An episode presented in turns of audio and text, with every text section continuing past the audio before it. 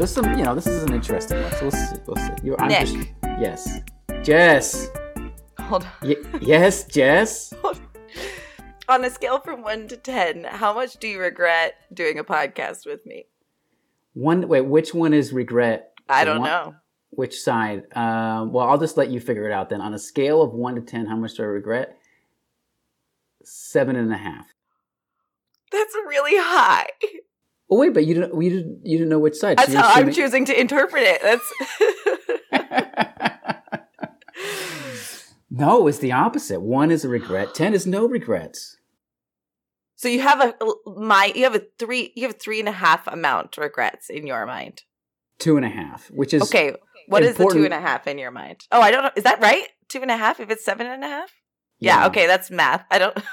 Yeah, which is why the rest of this podcast is going to be really important for you.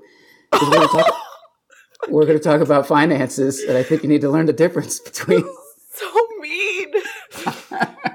Is it is it because like my the perfect bubble you have of like how awesome I was was burst? Is that like one point, and then the other one is like I could be hanging out with my daughter, and like the other half point is like this is too much work. no, no, none of those. I need to know. No, no, none of those. The and I, I don't even know if it says actually as high as two and a half.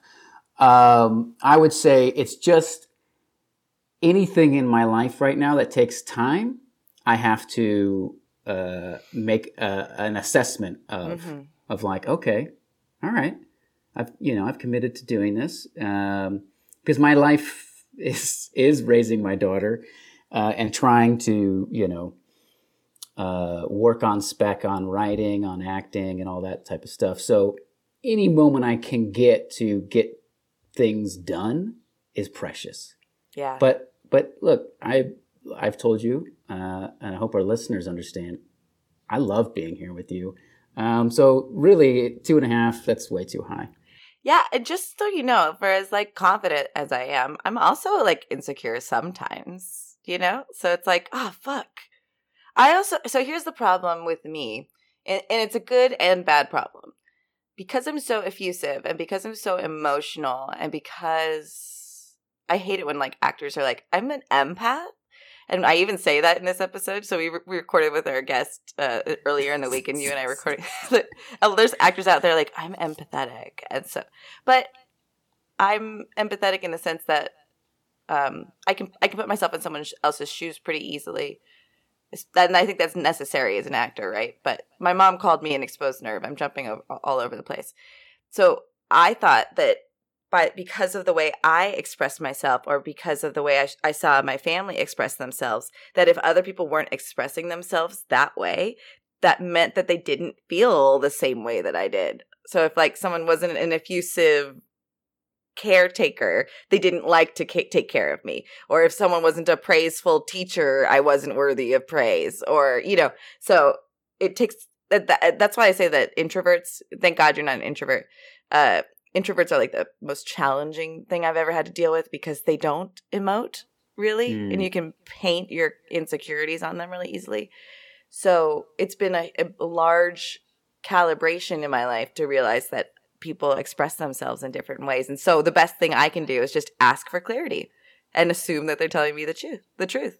Yeah, yeah, it's very good. Yeah, ask and you shall receive. Ugh, God, now you hate me. See, this is how my brain works. Spiraling. Oh, I can't believe she's this crazy. You know, you interpreted my um, See, right? my you interpreted my inability to respond with something uh, Emotional or thoughtful. thoughtful had had anything to do with you. No, it was literally all about me going. "Ah, What can I say that would be good right now? And so I stopped myself from saying anything. So it had nothing to do with you. Or you're like, I could be writing my script right now. no, no.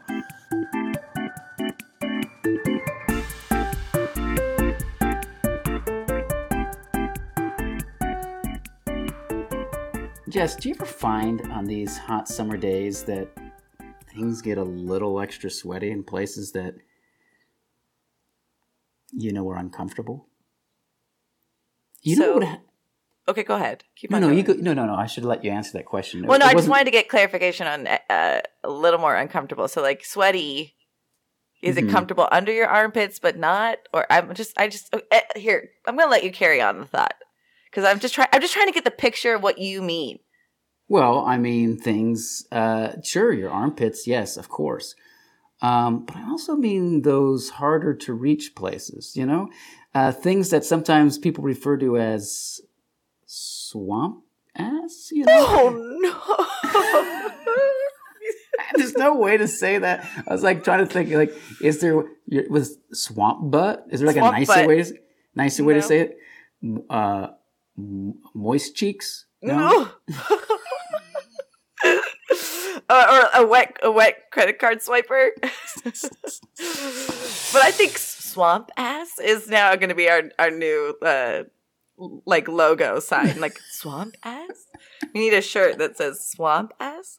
Um I think no one is exempt from potentially experiencing swamp ass in, in one one time in their life or not. Exactly. And can you imagine that if you also had hair in the region, how much more difficult it would be for you?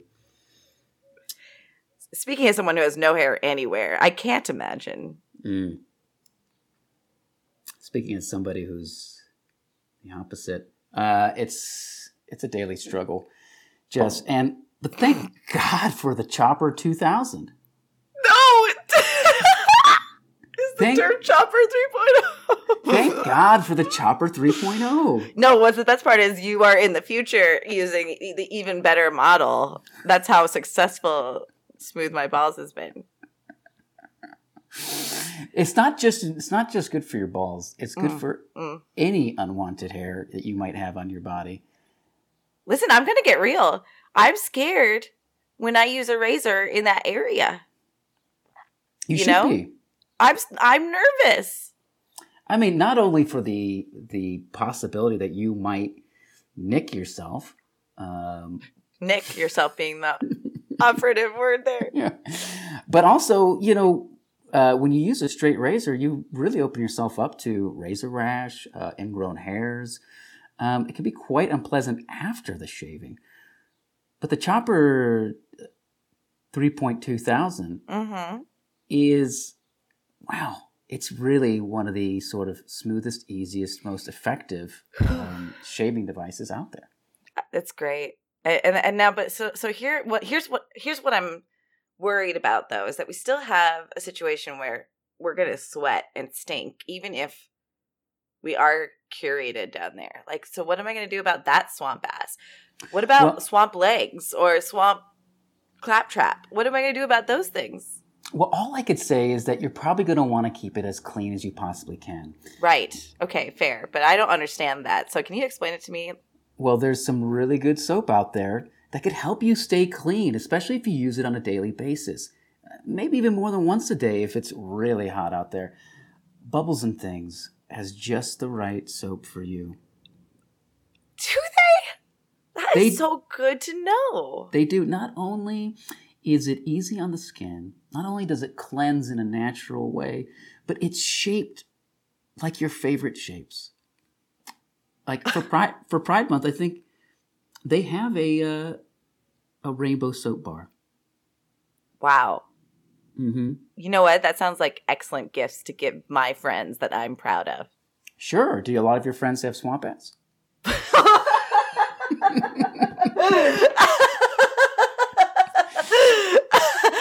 Go to smoothmyballs.com slash ydkn pod and uh, get your turf chopper 3.5 thousand and go to Bubbles and Things Soap and use the YDKN pod uh, fucking code it.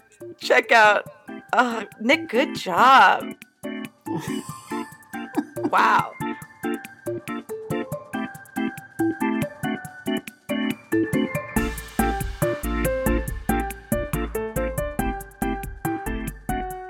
So Nick, let's uh, calibrate. We we didn't have you last week, and um, I was forced to play back the doc talk, which actually I thought was really nice because it really was like the beginnings of us realizing we enjoyed talking to each other to some extent.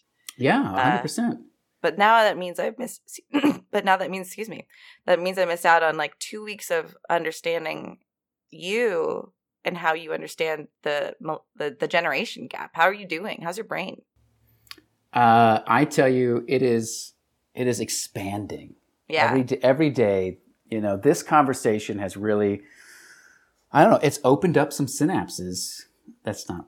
Um, it's opened up some I- pathways. Created new synapses. There we go. Thank you. Well, yeah, yeah. Re- past new synapses. It's it's unlocked some synaptic connections that were closed. That's what Yeah. Yes, yes. 'Cause we only use ten percent of our brain at most at any given time. A lot of it's just locked up. But thanks to this conversation, thanks to you, Jess. Me? now- yeah, well, you unlocked this. I didn't even know. Like, I when we first started this, I was like, "Hey, Jess, uh, I like talking to you. You know more shit than I do. Tell me things." But now I'm like thinking generational. I'm seeing generational everywhere I go. I'm raising A generation. Generation Alpha, I think they call it.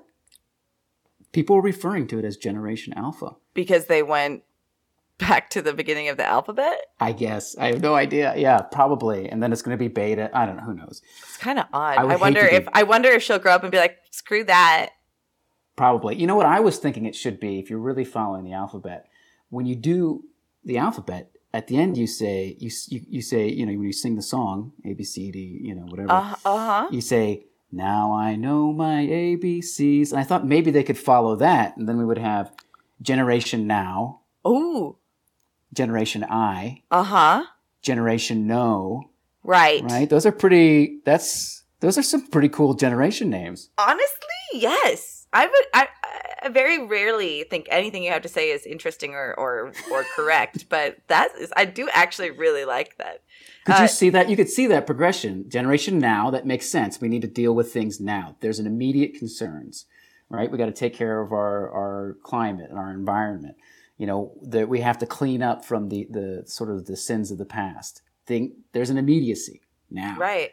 And then once you get that done, it saves room for the next generation to be focused on the I. I. Who am I? Who am I in this place?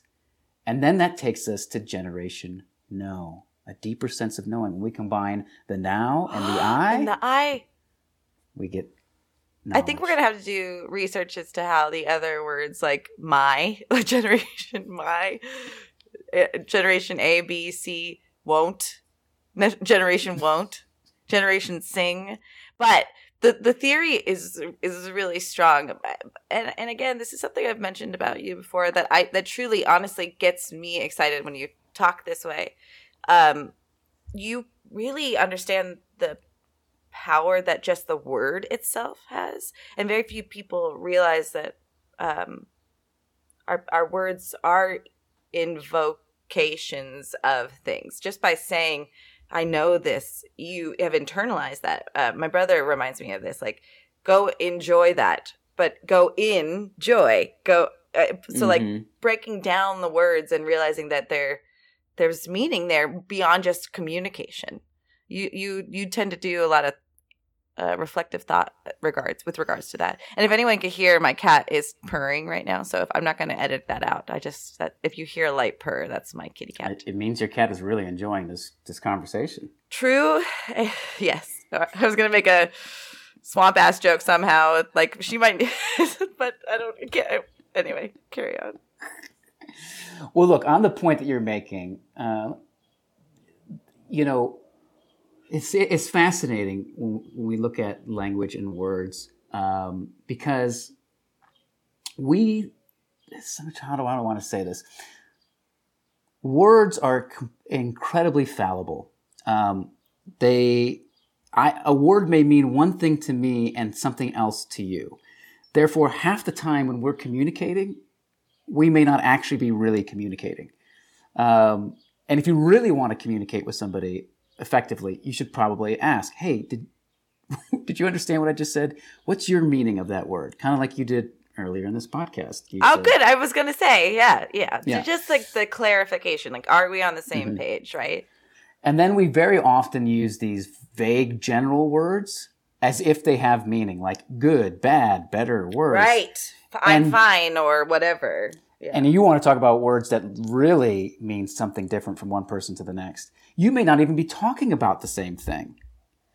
Um, And so, but we use those words all the time, especially in like close relationships, you know, and usually this is one of the biggest instigators of interpersonal conflict, especially in relationships. Because half the time you'll start arguing about stuff and you'll be using these vague general words, but you won't actually be arguing about the same thing. Mm.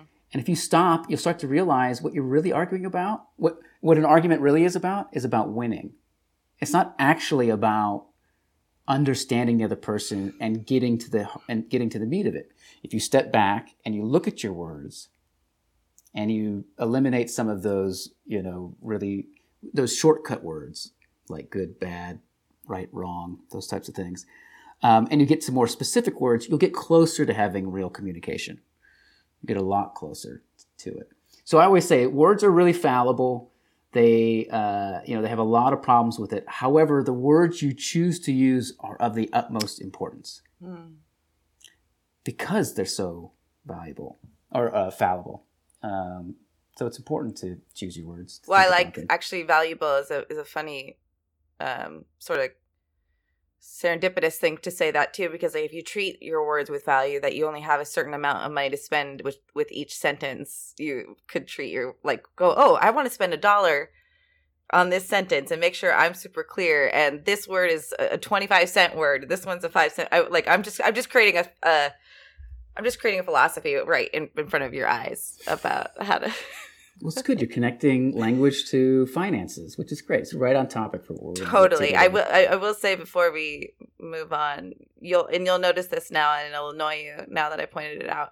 But as I talk, I will change the traje- trajectory of my sentence like two or three times before I finish the sentence. Uh, o- almost always. Uh, not the majority of it is because I'm excited to talk and I have the idea.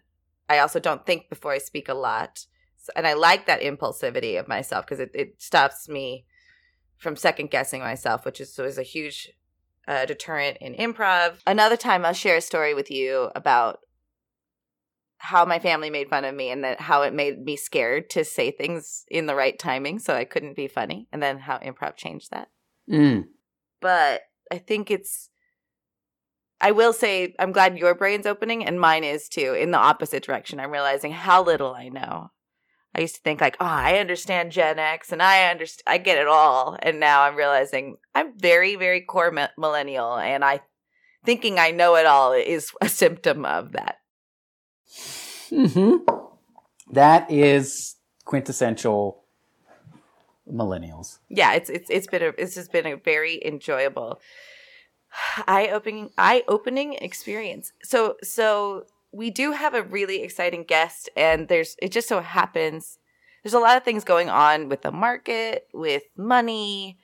Um the market is a confusing place. Wouldn't you agree? Like purposefully. If you don't know if uh, there's so many ways to jump into this topic. Millennials it- are broke. Millennials don't have the same wealth that their parents did. There's a Bloomberg article that came out that literally said millennials are running out of time to build wealth and it's scary and it's true and and a lot of that I think is derivative of the fact that we don't know a, a lot we, we weren't taught to understand this stuff. It's also derivative of political choices and social security and the boomers and all that, but there's so many things.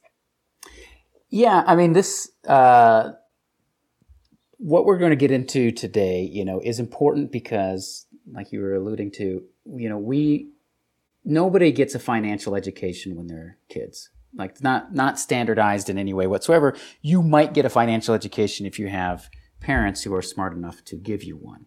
Um, but even even me and my family, I come from. My father was a uh, he was an executive businessman at Chrysler. You know, uh, very much, you know, a, you know, somebody who saved and was very, very by the book and was and was and, and instilled in his kids the, you know, hard work, save your money, and you know, save for the future and all that type of stuff. But still, I don't think I, I didn't get a good financial education. Like really, how, like how should I be managing stuff? I mean, it's got the basic general like save your money, right? Which is important. It's good. Save your money. Um, but there's so much more out there that now I'm coming into awareness of. Know, and part of it for me, you know, also is and and you as well is that we're we're actors, uh, and It's as a art, big part of it. It's a big part of it. as as artists, we just don't have the headspace for that type of stuff. Um, and so, you know, I have older brothers now. Granted, they're more a little more Generation X, uh, but they have all in a much different sort of headspace than I am. They have been, you know, they have normal jobs. They take percentage of their income, they put it into savings, they put it into investments. They have financial advisors and all that sort of stuff. Um, but I think that you know, for myself, and I think for a lot of uh, millennials, it seems to be is that for whatever reason, um, you know, they didn't get a good financial education. Maybe they didn't get good, high quality, consistent paying jobs in order to feel like they can save on a regular basis. Sure, totally. Um, maybe the recession was was a, was a part of this as well. Student debt is an is an element of it. The housing Mhm. bubble bubble has to be part of it. Um, and then also a cultural thing like this. This is you know of not talking about your finances. Um, you know, Interesting. my like boomers, my my father. No, you, that is something you do not talk about. You do not talk about money, how much money you make. The only people who knew how much money my father made were was my mother and my father's boss. And God. And God, yes. I mean, you know, eventually I learned, you know, you know, as, as I got older, he, he kind of relaxed a little bit, but no, that finances is not something you talk about. And I think that trickled down. I think, I think that's changed now. I think a lot, you know, a lot of people now are encouraging people to talk about finances so that, you know, we can get better pay equity, so that we can understand like, you know, uh, get better wages in general, um, Equity wage. and Yeah. and people getting paid paid fairly for the job they're doing, as opposed to making cents on the dollar differences, Mhm. ethnic differences, or or Gender. gender, differences. Yeah. Um, so that like that's a cultural shift that that is happening, but I think uh, millennials are definitely victims of being raised by people who don't talk about money culturally. Yeah, that's a, a, a, a an element I hadn't considered. Um, uh, with regards, and I'm I'm definitely. We've talked about this before with like, oh, we can blame the re- recession or we can blame certain elements that were outside of ourselves. We can blame our parents, but I also don't want personally. I don't want to ascribe my own difficulties to someone else's shortcomings, or I don't want to ever um, not take responsibility for something I could change. Mm-hmm. So I, I'm trying not to look for all these excuses as to why. Um, and I think that doesn't mean that those things didn't have outside uh, exp- uh, those things didn't have their influence on the situation, but also how I watched my father deal with money and my mother not deal with money is influencing how I deal with money and and our relationship with it. Um and so yeah, so today we get to speak with a guy who is like all in on cryptocurrency. And what we talked a little bit about crypto cryptocurrency cuz you're you're learning about that as a as a means to r- change your financial situation. Yeah. Yeah, hundred percent. No, first off, this is important. I'm going to do it. Do a disclaimer. It's important to have a disclaimer every time you talk about this stuff. But you know, we are not financial advisors. Uh, this is not financial advice. This is purely for enter- Speculation and for entertainment and education. You know, sure, sure, sure. if sure. you ever decide to invest anything, do your own due diligence. Never invest more than what you're willing to lose. And We're not selling you a, a, an app to go buy this stuff. you know, but legally you have to say this type of stuff, right? Because Great, it's great. because it's important um, for people to understand this, especially in the crypto world, because it is very speculative. Um, but no, I started even before crypto last last year or so. Started looking at just investments in general, trying to understand the stock market better. You know, you could give your money to a financial guy or gal, and they can, you know, do a good job of earning a you know five ten percent yield or whatever it is, uh, you know, over the course of a year, and and over time, you know, that's how you build towards retirement. Um, but if you don't have, if you haven't, if you don't have a huge chunk, there are ways in which, if you learn how to invest your money, you can do better than a financial advisor. You also could do a lot worse. So you have to be smart about it. Um, but there are ways in which, if you get an education, you can do it. And for me as an actor, when I look at like financial security, when I look at retirement, I'm like, well, the fastest way for me to be able to, um, to either one ha- build for retirement or two earn extra income would be to understand how this stuff works. Now, it is very complex. It isn't that simple, and no one should have any illusions that you're going to listen to a podcast and know what to do. In fact, I've been studying for a year and a half now, and I, you know, I have a five to ten year time frame in terms of my knowledge absorption, right? So I've learned what I can. Some of it sticks, some of it washes Yeah. away. Yep, yep. Um, but now last year was a very particular year. I mean, but just by moving, you know, a little bit of money into the stock market in a smart way, um, with you know blue chip stocks, and you know just over time, it's made a decent amount of return, much better than it would have sitting in my savings account. Right? you- you- what people need to understand is, and this is something I didn't understand until I started getting into this, is that if you take your money and you put it in a savings account, it will lose value over time. And it's crazy that that's true, but it is true. So you're going to lose value on your money if you just sit on it. If you have $10,000 in your account right now, in 10 years, it'll still be called $10,000, but it won't have the buying power of $10,000 as it does today. So it loses value. If you put that $10,000 in a, you know, in a safe index fund or, you know, or something that earns a 5% return over time, you can beat out inflation. And so that's what people need to do to at least at the bare minimum not lose money. So you need to figure out how to invest smartly so that your money, so you don't lose money. Hmm. And if you can invest even smarter, you can maybe beat the sort of safe, low risk returns and make more money on the year. And on top of that, there is, we're in a sort of particular time right now with crypto where you can get very large returns on your money.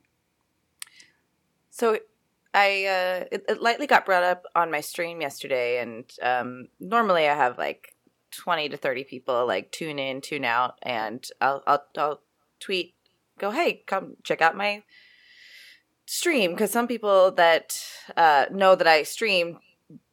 d- Like the conversion isn't always everyone that follows me on Twitter goes to watch me on Twitch, and someone who follows me on Twitter or probably has found me from something else finally went to go watch my stream and we were talking about cryptocurrency and they went and I turned off immediately. I was like and they, they even said saw that you were talking about the finer points of cryptocurrency and I tuned out.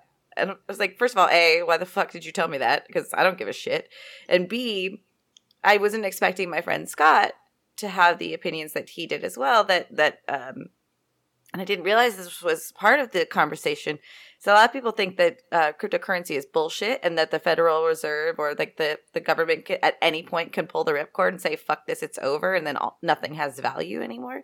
So there's people out there who also think that this is really um, not what's happening. I, I, I, equate it to we and we talked about this a little bit with our guest as well, but like Beanie Babies, um, you could have made money getting Beanie Babies if you sold your Beanie Baby after you bought your Beanie Baby, not holding on to it for 12 years and hope that it gets more, you know, if you were in on the turnover at that moment, you were likely going to make money. And so like the shit coins like Dogecoin and Come Rocket, if you get in that day, you can get out and get, you know, 600 600% return on that, but just get out that day or get out that next week.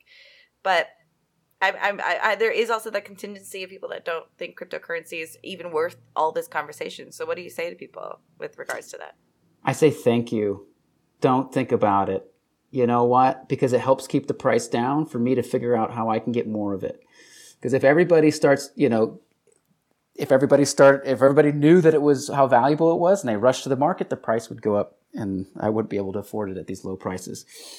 Um, you know, look, it's it is it is speculative, but you got to look at it a little bit like you can't look at it like currency um, or just like currency. Though today, El Salvador just passed it as a legal tender in the country.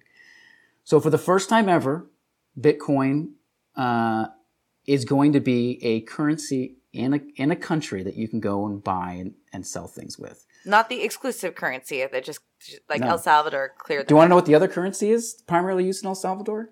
The American dollar. the U.S. dollar? Yeah, yeah, yeah. and it has so been so inflated and undervalued that they've they've gone to this step. And this is what you know people who are big into Bitcoin. This is what their argument is. The more and more the the dollar and fiat currency, which is basically government is- issued money, continues to you know borrow and go into debt and print new money based on nothing. Um, the more the, the the value of it is going to decrease, um, and more people are going to move to to things like Bitcoin, where um, the value isn't controlled by any sort of central centralized system. Governments, at the end of the day, have no choice but to embrace blockchain technology. Now, will they embrace Bitcoin? I don't know, but because it's decentralized, meaning that there is no central person or entity or group controlling it, um, it makes it very uh, appealing to people who want to not be controlled by government, and and and gives it a, gives it its you know extra value. Now governments are going to tax it, and they are taxing it now, and they're going to try to regulate it. Um, but they're also at the same time developing their own digital currencies using blockchain technology. Um, that's what China's doing right now. It's why they banned Bitcoin because they're developing their own digital currency Oh, and, that they makes want, so much sense. and they want it to have value. Um, in fact, they want it to become the the standard. I mean, China And then we can and- be indebted to them in that way. Exactly. Well, we already are indebted to China. I know that.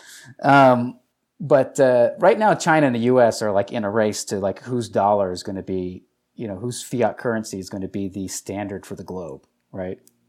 And so, so this is their play on moving into digital currencies. Oh, that's interesting. That's interesting. Huh. So, so you have, you have to also understand that this is technology, right? This isn't just currency. It's blockchain technology. So instead of thinking of it as like, oh, currency and governments aren't going to let it happen, and that may or may not be the case with Bitcoin. Um, but Bitcoin's sort of like direction it's moving isn't moving as a as an exchange the way that they're doing it in El Salvador. But it'll be interesting to see how it turns out in El Salvador. It's moving as a store of uh, value like gold, where you can put your money there and it will appreciate over time. Um, it's a safe way of of having money appreciate over time. It's people invest in gold, people invest in silver, and things like that. Um, but the technology that's that's developed, this blockchain technology, that's what interests me the most, and that's what's not going to go away. And you can look at it like the rise of the internet. And in and in 99 2000 where there was a very similar time where the internet was coming into play and people were like what is this internet thing is this that's not uh, our life isn't going to be affected by this internet thing and there's a lot of people like your friend who are like i don't you know sure what we're going to have internet on our phones uh, or we're going to have you know i yeah, i, I remembered in in the late 90s in, in college i emailed once every couple months Wow. I went I went and checked my email and I was like, oh, I got a message. Cool. I'll send a message back. you know what I mean? Like, um, what is this internet thing? Uh, but in the markets, it was huge, and it just this huge bubble just went. And um, I think Pets.com is like the is like one of the big sort of you know warning cases where it's like people just funneled money into it, and it was going up and up, and uh, people were like, yes, internet. And then suddenly the bubble burst and everything crashed. yeah. And like things, and people who had invested a lot of money lost a lot of money. So a lot of people are a little gun shy about Bitcoin or cryptocurrency in general because of that. And we're totally in that realm right now. We're like, oh yeah, a lot of this stuff is way overvalued, um, and it could burst and things could drop. But at the end of the day, when the dust settles, the internet stood the test of time. It's in every facet of our lives. Companies like Amazon, Google, um, Apple, Microsoft, right? All these companies emerged out of it. And if you would have just invested a hundred bucks, thousand bucks at that time in any one of those companies, you'd be set right now. You wouldn't be worrying about your retirement right now. And we're at another point like that. Technology has evolved. There's a thing called Internet 3.0. Still learning what that is. Um, and blockchain technology is a new, more secure way of doing transactions, person to person transactions. Its applications are immense. You heard of these NFTs. Um, you heard of DeFi. These are things to look into. There's so many applications for um, the blockchain technology. It's going to change our lives on a day to day basis. And you can invest in it now. And if you choose the right things to invest in, in 10 years, you could have enough money to retire.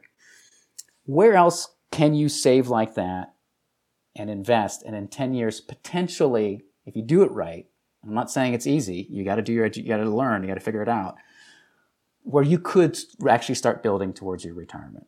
I mean, you can do it in the stock market, but it's a much slower pace. And maybe you choose the right ones. Maybe you got lucky with Tesla last year, where it had one of the sort of exponential growth that happens. You can get lucky with those types of things. But generally, the stock market's sort of like this safe place to just, if you choose the right indexes and the right stocks, that it'll slowly grow over time. You should continue to contribute to your 401k or your IRA, and over time it compounds. But if you're in your 30s, or like me in my 40s now, um, you don't have as much time for that compounding interest.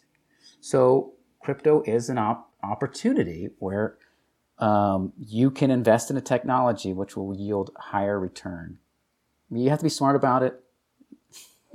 Come rocket ain't going to do it for you. Oh my god, I'm so sad about that. but but it's also it's like if you could spend twenty dollars on a pair of shit earrings, you could also spend twenty dollars on, you know, Dogecoin and get out, get in, get out. Well, look, okay. So you're saying get in, get out. Okay, look. Well, careful here's, here. here's what I'm trying. Here's what I'm going to say is this whole episode talks so much about money. I don't want to talk too much more, but I think we need to give a runway for who we're talking to today yes. and what's it about so that people I think we've given you a good idea of like why it's important that we talk about it because um, it's uncomfortable to talk about f- finances. We're scared of it. We treat money as something that is hard to get. And what I really like about our guest today is um, his he's got a personal, the secret approach to manifesting and being positive and having money is part of that as well wouldn't you say yeah it actually kind of combines the couple things we talked about because he deals a lot with mantras mm-hmm. you know and mantras are statements you say that help program your brain to into thinking a certain way your subconscious becomes your conscious becomes your reality becomes your world mm-hmm. etc and he started out in um, sort of physical and mental wellness you know uh, and and then in the past two years, I think, or a year and a half, moved into crypto. He started doing it for himself, but he was so uh, research heavy that he then started to to combine that with his sort of wellness uh, community, and now it's a wellness and crypto community, and it's really fascinating to bring those two worlds together. Um, because as he's as he says, um, it's one thing to start accumulating wealth it's another thing to to have a healthy state of mind when you do. So it doesn't matter how much money you have if you can't be, you know, comfortable with the present moment. Then what does it matter? So we are talking to Coach JV. My brother introduced me to him. He's um, really a charismatic, outgoing guy who is also not afraid to be vulnerable and share his journey to getting to here and what I more more than anything even if you don't think anything he has to say is true or possible he really wants to give people the knowledge too he really wants people to get to break free get their own opinion and and do do good things for themselves.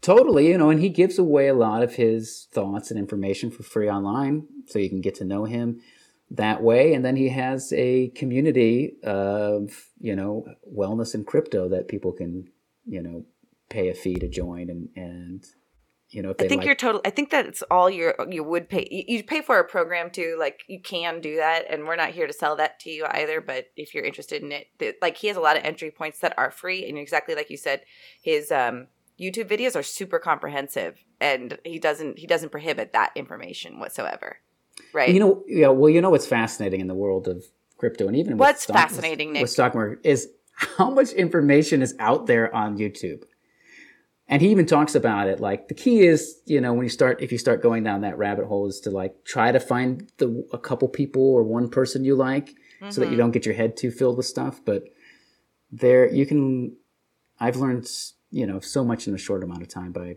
by just doing some research online.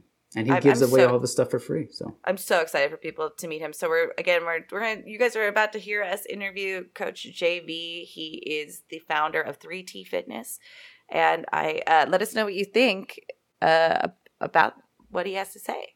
Yeah, we hope to do more deep dives like this in the future. Find interesting people and and talk about interesting topics that are hopefully helpful. Welcome, Coach JV, to You Don't Know Nick, the podcast. Thank you very much. It's an honor to be here. It's my honor. Um, I, I what I will say to our audience is you are an enthusiastic, charismatic coach with mind, body, and spirit wellness at the forefront, and you're a crypto genius. Is that about right? Yeah, uh, gee, I'll accept genius. I am the I am the greatest of all time. I do say that to myself at a frequent basis because what you believe in your heart, you think in your mind, will eventually become your words and become your reality. I don't know about genius, but I definitely know a lot about crypto. well, yeah, I mean, the, that's part of our podcast too is accepting that you'll never know everything, but right. to be on the journey of learning things is probably the better course to take, right? Absolutely, absolutely. I'm just on this, and, guys. And I want to ask too just you're you're talking about mantras and and I and I watch your videos and I'm really all in on on what you do. I did I got to where I am at right now doing mantras. Is it just as important in your mind to do mantras and saying out loud when you're at a peak and successful as it is when you're on the climb?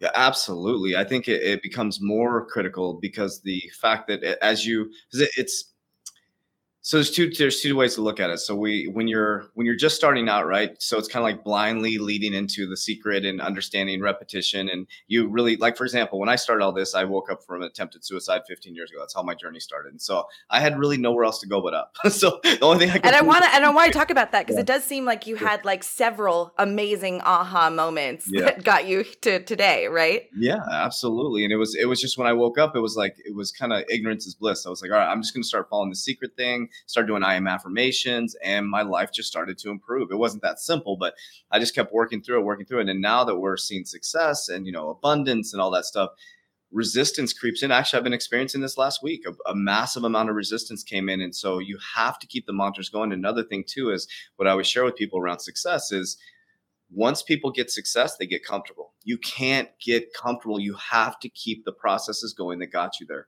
So if you start to see things are starting to fall back when you see the success, you it's it's repetitive over and over and over again. What you repeatedly do gets ingrained in your subconscious mind. What gets ingrained in your subconscious mind becomes an unconscious activity. So if you don't continue to do it, what's going to show up the things that you're starting to think about right and so I, i'm i have a fear of comfort i chase discomfort every single day so I, I'm taking a huge breath because I did reach a comfort level and I was so grateful because for the first time I didn't feel like I was in survival mode, but then I did see that back step happen. And I mean, the pandemic brought to light, I think, a lot of things for people. Uh, but now I'm back on that hustle journey or focused journey. So yeah. it, it, it's very affirming everything you're saying. Yeah, I like that because I think the part for me is like I, I play this you know this this not too far to the right not too because i was you know full in warrior and it was like bulldozing everything. And there there's risk to that as well. And then there's risk when i came back from peru i was in this floating on a carpet right? And my business was falling apart. So i found this neutrality what nothing is good nothing or bad it just is and all i can do is continue to move forward and manifest what i want right? And so i think that's the hardest part is when you start to reach the success and abundance comes in it's like then you start getting the trick in your head can i maintain this then wow. it's like you know the journey the climb i like the climb i like the journey i like the the hard stuff is when you reach the success it's like all right what's next now? So and, and then also too it's it's a balance right? Don't get caught caught up too much in the thing right? Getting attached to this thing that now i have this thing. Well what does that mean? It doesn't really mean anything. It was the journey to actually get to this right? It was the each bead that went on to this bracelet that was important. And once you get the bracelet it's like all right wearing my bracelet now? Now what's next? And so it's it's really just being and being present with that type of stuff. But I'm telling you, like the biggest thing for me is what I teach my warriors. You have to repeatedly, well, our whole life has been predictive programming around cryptocurrency, around the fiat dollar, around our success or lack of success. We've been predictive or preemptive. I don't know which one you call it, predictive or preemptive, since we were little kids. You know, the experiences we're having right now are basically predictive programming from our parents, generation after generation. And so if you see something that's not well in your physical reality, that was a manifestation of deep rooted subconscious mind programming. Uh, I, I'm I'm I'm fully on track, and I kind of wanted to give you a little bit of background for what yeah. Nick and I know each other because we do improv, and part of our journey for doing improv, and Nick, maybe you could talk about it a little bit, is is getting to that neutral place mm. of not bulldozing, not sitting back on your heels, but work you know accepting what i have to say listening to what that person has to say offering. So it does seem like uh, while our journeys were different there's the same result that kind of came from it. Do you think that's right nick? Well yeah well you know when you're looking at how do you you know attack life from a sort of peaceful state of being you need to have a level of mindfulness of that acceptance of what is and not looking at things as being right or wrong or good or bad and in improv, the thing that will always get in your way is, you know, self judgment, self doubt. Yes. Um, and anytime you start to go, oh, what I was thinking, well, that was dumb. Well, that's gonna that's gonna block you. But then conversely, anytime you go, oh, what I just thought was amazing, is also going to shut you down as well. Because now you're living in that now you're living in that space and you're not... i would get distracted when people would laugh at me. I'd be like i'm funny. This is working. And and then i'd lose the thread of whatever character i was playing or whatever. Yeah you now know, you're not connected yeah. yeah you know it's powerful? So we just went through this uh, so we saw so we went through this, the struggle. Everybody loved it when we are struggling. Everybody was cheering for it. Yay! And then all of a sudden we went boom, we skyrocketed. I mean, but people were calling it overnight success. It was after 850 podcasts, 1,400 YouTube videos, 17,000 social media posts before we explode. Well, we call it parabolic move. We went parabolic like the crypto market went straight up. And then just recently, about the last 11 days, all of a sudden, er, we went to a screeching halt what that actually is it's the paradigm trying to pull you into resistance and what you do is you actually change the whole game plan right? If people stop laughing it's not because there's something going on there where it wants you to it's either the resistance to the next level or whatever it is right? And what it what it's trying to get you is are you really going to stay the course? Are you really going to keep doing the things that made you successful? Because you know how much went through my head the last 11 days? I gotta i gotta change my marketing. I gotta do this. Like no not what got me here is going to continue to get me here. Just stay the course. And like I tell people in the crypto space, it wouldn't it be great if everything just went straight up? it, would be we don't none of us would have any issues. You know, you, you wouldn't, have, have to make videos. Yeah, yeah, you wouldn't. Uh, improv. What if everybody laughed at every single joke? Wouldn't that be great? Everybody be a, be a comedian, right? It's like everybody being crypto, and so the, the part that I've fallen in love with is getting the shit kicked out of me. Oh, sorry, I cuss a lot.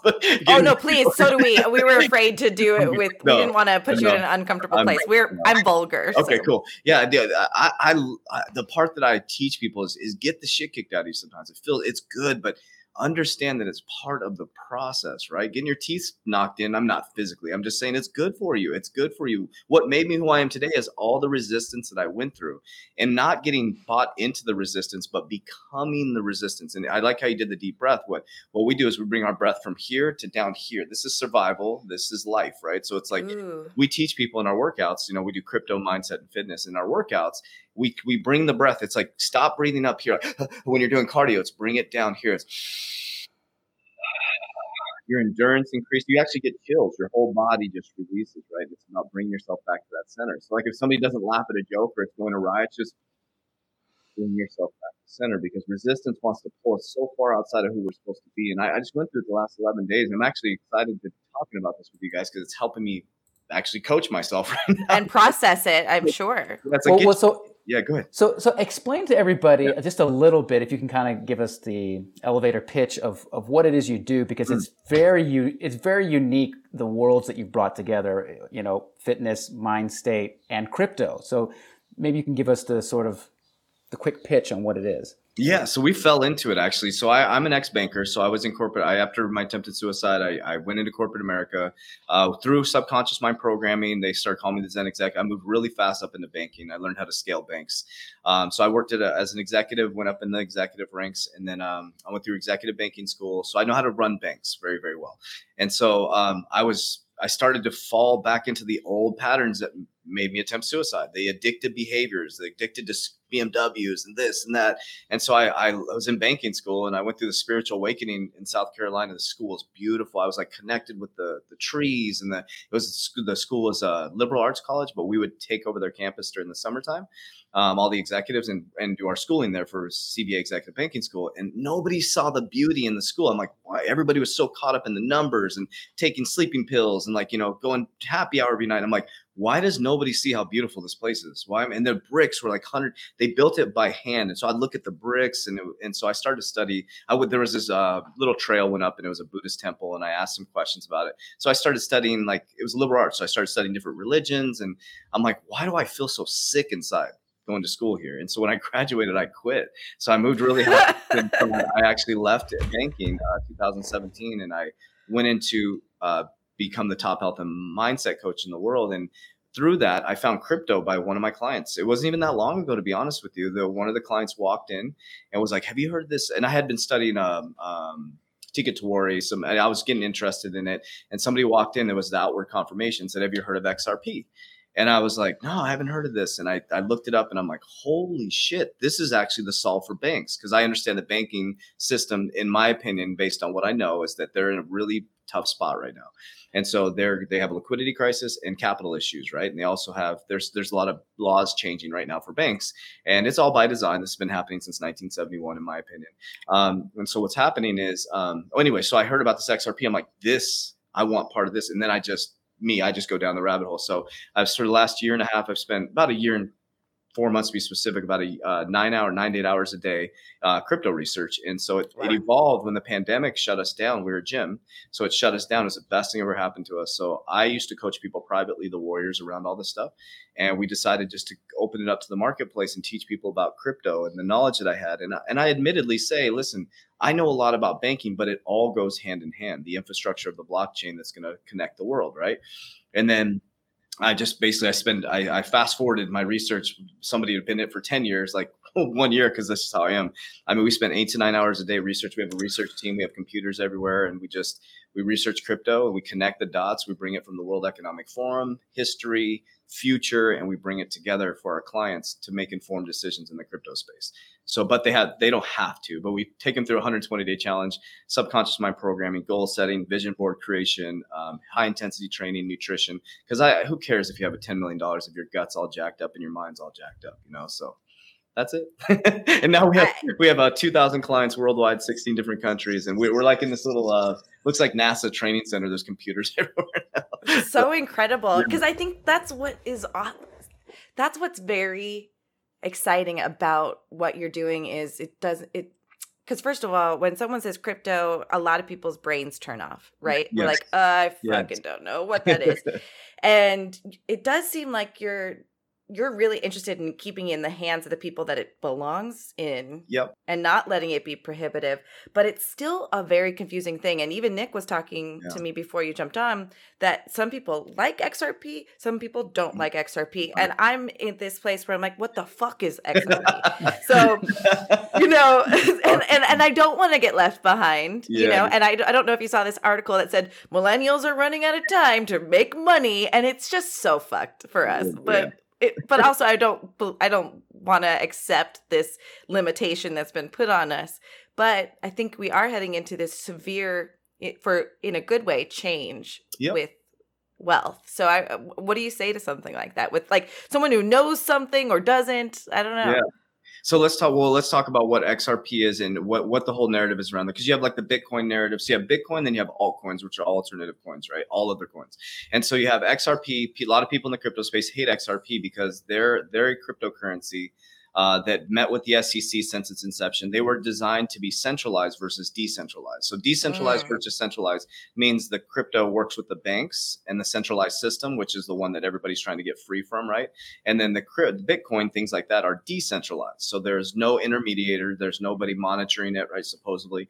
Um, the key is though you can't run away from it. That's one thing i always tell people. So i had a great comment i always tell this story because it kind of puts it into perspective for people. I like to make things simple right? So xrp is just a bridge currency. It's like the swift how you do a wire transfer to move money, it's basically the same type of thing. It's going to move money across the banking rails, right? Well, somebody came up to me once, guy's like, "Oh man, you're buying into the system," and he's going, and I know this guy personally, and as he's looking at me, his iWatch is flopping around and stuff. He's like, "You're buying," and it's me going. I know he has an Alexa at home, and I, he went off on me, and I listened because I listened, and I appropriately responded by saying, "Okay, so." I'm in the system. I'm buying into the system, but you have an iWatch on. You have an Alexa at home and so, what's what system are, are we in a different system? I said, because you're talking into an Alexa, you're talking into an iWatch. It's, uh, we're being so if you don't want to be monitored or tracked, then you may as well move out to the forest with a. I mean, I mean, you're going to get tracked anyway. So like, it, there's two ways to look at it. I'm not left, right, up, down. I, am literally just I'm my own ecosystem and present CEO of my life. And what I do is I create an infrastructure for myself and my warriors to create freedom. Now, what I do know is financial freedom is something that really helps people open up their mind, right? And so you can get caught up in the narratives of left, you know, Democrat, Republican, um, of whatever, right? It's like it's really building your own belief system within yourself. Banks are not going away. That's a fact people think that banks are going away. They are not going away. I, am in one of my YouTube videos. I just found documentation. Basically, what banks are going to be doing is banks are just going to become eventually a cryptocurrency custody for your crypto. They're, they're also going to have fiat. Fiat uh, government issued currency is not going to go away. It's going to be a central bank digital currency. What they're doing is they're moving us closer to the central bank and that CBDC. So that's that's a it's going to be just imagine your your fiat paper dollar is going to become a digital dollar, which is very different though. People they're going to call it a digital dollar, but it's very different from a fiat dollar. A fiat dollar, um, basically, with a digital dollar, they can decrease the value of your money in your account. That's the issue with a digital dollar. So, for example, if we go negative interest rates, you could have ten thousand dollars in your account. And They can start deflating the value of your account. What that does is it forces you to go out into the economy and spend. So mm. the hmm. problem is it brings us does bring us closer to central bank, they know this. They know that we have the opportunity to become our own banks. Like we'll we'll go we'll go into that in just a minute. But when you look at XRP, look at XLM, there's different sections of crypto. There's there's cryptocurrencies like a currency. There's DeFi, which is decentralized finance, where we can become the bank. We can do our own loans, and then you have like gaming tokens, NFTs, non fungible tokens. Like imagine garbage pail kids, baseball cards, uh, gaming. So there's like different sections of crypto. It, what is what's happening is we're just moving from what we have now into a new ecosystem. That's all it is. You're moving the same thing into a new ecosystem. It's just going to run differently off different rails, right? It's like you can't bring a choo-choo train into a monorail type system. Right. so you have to you have it's like you're seeing the construction yep. on the train while they're building the monorail mm-hmm. essentially yeah because so i this is where i tend to get overwhelmed and something that nick helped me understand is i could buy into bitcoin right now even though i can't get one singular bitcoin i should right. i should invest now even if i can put two cents into something but then you know as an artist um, i'm looking at nfts and yeah. i'm going well how do i know what value or how someone can buy it if they're using the dollar to buy into an NFT or exchange those mm-hmm. things. There's there's so many things that are the, the that exact junction is where it gets confusing. If mm-hmm. I'm still using the dollar and we're supposed to transfer over, at least for me, yeah. supposed to transfer over to these three different things. You just listed three different ways yep. that something's going to get centralized or decentralized, which I, I love both ideas, right? Because yep. someone's going to be, the wealthiest people are going to still be in on this. I love how you were talking about, you know, Elon saying one thing, but what is he doing? Yeah. And, and, you know, even today, this, this will come out on Friday. Every, a lot will change mm-hmm. in the next three days um, from the time we release this. So, mm-hmm. So it's a lot, I guess, is what I'm yeah. trying to say the, the way that I look at it is think about um, like everybody freaked out when we went from beepers to cell phones. We went from, you know, we went Mm. from cell phones to, I mean, sorry, we went from, you know, we're using a computer, a laptop computer. And then when they said they're going to put computers on the phone, everybody's like, there's no way we're going to have a computer on the phone. And then all of a sudden you have Bluetooth headphones. And it, it, it, the well, one thing we do know, talk about financial freedom, is the richest people in the world are the people that took advantage from first to second industrial revolution. The people who took, who invested from second to third, and now the people who are investing from third to fourth will be the wealthiest people in the world. And so, what wealth represents for me is freedom freedom, freedom, freedom. All I care about is freedom. I don't worry about Ferraris and all that stuff. well I have nice stuff? Of course. But what I'm worried about is teaching people to free themselves from the system because our system was built to keep us just over broke. That's a fact. That's a Yes. fact. So basically, the way they, John D. Rockefeller is quoted saying, I want a society of workers, not a society of educated people. And his business, his business partner, who helped him develop this stuff, said, Hey, listen, we got enough doctors, we got enough lawyers. Let's build a system of workers basically and you know they got them in the factories and so the way we went to school the way our schooling system was set up two 15 minute breaks and lunch was designed for corporate america Duh, Even the way that the the chairs are set up and the desks are set up, be factory line. Everything. Everything was set up that way and that's why so many people are stuck in a debt-based society. So in 1971 we detached from the gold standard we also they also created the world economic forum in 1971 klaus schwab in uh, january 1971 um, and so they've moved us to society where in the world economic forum they say that we're going to own nothing by 2030 and be happy that we're going to rent everything that's what they say like who knows i don't know what's happening There's so there's it, it, it's going to change infinitely, right? Ad infinitum. So Yeah, yeah, and that's a fact. The one thing that I'll, I tell people all the time: 2025, it's going to look a lot different. 2030, it's going to start to look quite different, and by 2050, it's going to be unrecognizable. Like your society, the way you the way you do um, your improv, like you'll probably be doing it through an NFT or some type of I don't know how that'll work, but you'll be doing it on a computer, maybe a Zoom call. Uh, the movie WALL-E, just watch a movie WALL-E and do your investments. You'll be fine. I mean, just to give you a little bit of an example of what we accomplished over the pandemic is I had a vision five years ago to bring improv to narrative television, Mm. like long, as opposed to just like, hey, funny, funny, funny, let's do a TV show. And we were able to get the creation of a, a, a medical dramedy over the internet with people that weren't in the same room but make it look like a TV show. So oh wow! yeah. So it was us pivoting because I think kind of what you're talking about, this will be an unrecognizable world very soon and already was. I Yeah. m- one my small theory that I'm sure other people are saying all the pandemic did was accelerate us to an online world 5 mm. years sooner than it was going to be. Yep. One thing you're going to see too is I just brought this up. I have a video coming out at three o'clock today, and I it's weird you brought that up because what the and I I, and I don't get caught in narratives. What I do know is I watch what the billionaires are doing. I don't. I I the whole the c word pandemic, whatever you want to call it. I don't care if you wear a mask, if you want to take a vaccine, do what you want. I'm I'm my own ecosystem. You can do yes. you want, but gotcha. what I do know is they when there's a narrative pandemic going this way, there's a whole nother narrative going this way. And they've been quoted saying that you do not let a good crisis go to waste. That's a fact. Mm, That's a fact. That's coming out of their mouths. I've done videos on it over and over again. But so as we all look this way, they rushed us into this, you know, uh, COVID thing, and all of a sudden it's like we're we're you know parents are now school teachers at home. We're on Zoom calls. Our gym gets shut down. All the physical stuff gets shut down. We have a big ecosystem where we train people online now. But what you're going to see now is the narrative is starting to get kind of kind of shattered a little bit. You're seeing the you know the Fauci thing came out, blah blah blah, whatever. And so people are starting to lose their faith in the mask. People aren't wearing his mask as much. And it doesn't matter what your opinion is on it. The fact is they're losing a little bit of grip on that. And so now you're going to see it accelerate a lot faster in the digital space. Because what they're because they're watching how the public is responding. And what they're going to do is they'll either be another black swan event because it's here's how it works. Problem, reaction, solution. This is what narcissists do. They create a problem. Oh, They could they get a reaction out of people, and then guess who's the hero? Person who comes up with the narcissist. Uh, you're, you're, you're breaking my heart because I'm only attracted to narcissists. well, it's, well, it's just it's just how life works, and, and so and and you know biblically, I see I look at all angles. I I, I love God, follow life of Jesus. I'm non-religious. I love everybody. That's what I always say. I'm just I think Jesus is a cool ass dude, and I follow his life. I think he's got a cool life, and so and Nick ha- comes from a long line of awesome Orthodox Christian uh, family members, right, Yeah. Nick?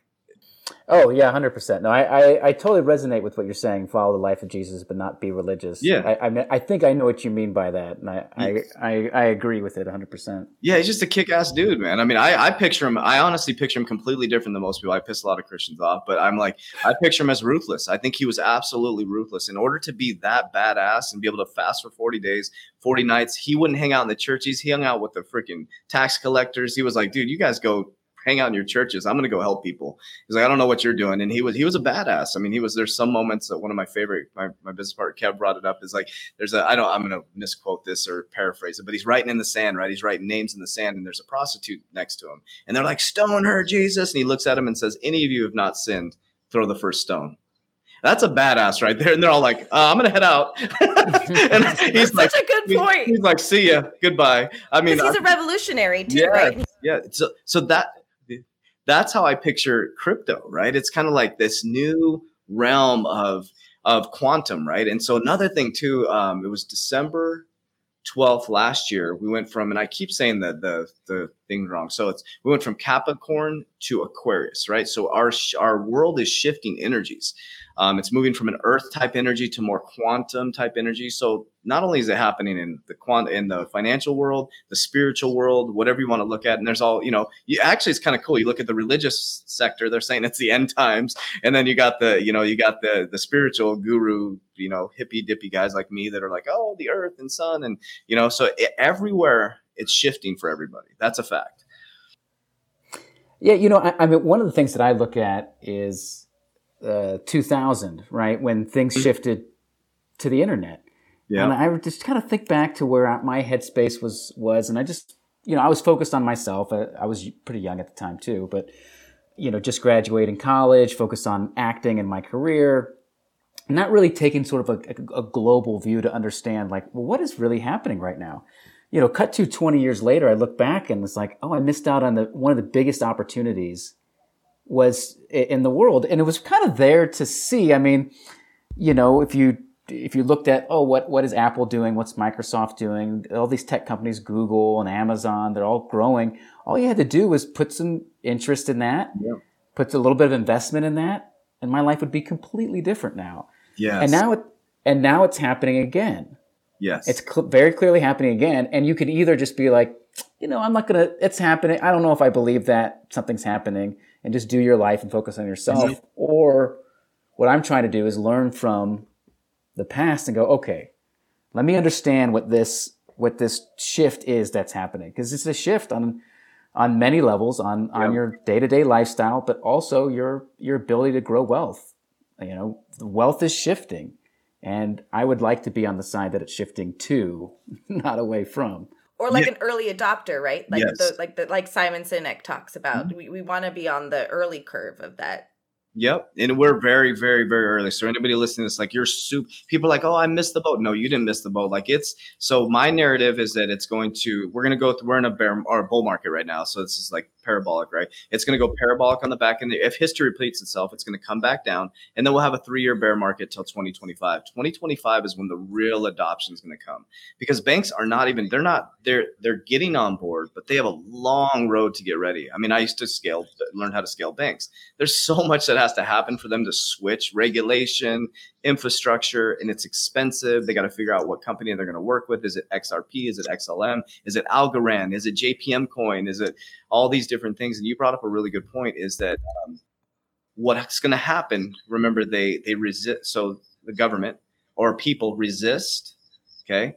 Then they sue they regulate and then they join. That's how it works. So think so the people that were in the uh, dot com boom as you talked about went through a massive crash. Well, the people who held on are the richest people in the world.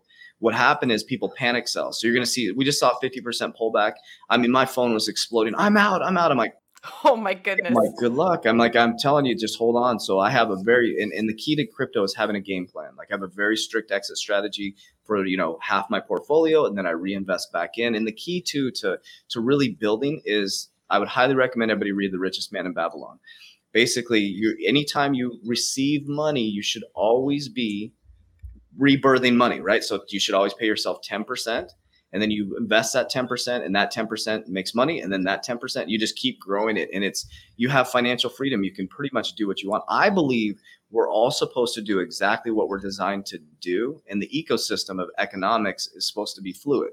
That's how it's supposed to be. What happened was somebody at some point said because you have more coins than me you're worth more than me right? So, mm. or you have more monetary value because you hold more things or more cars. And once that shifted into a from a bartering system to you having more coins than me now none of us are living our true self right? None of us are living our true most of us aren't you know i'm i'm this is who i'm supposed to be that's why it's i'm succeeding. When i was in corporate america with my tie on i was just so out, out of my i mean i had stomach issues anxiety all the time. I'm like why do what i'm making all this money i'm supposed to feel good about myself.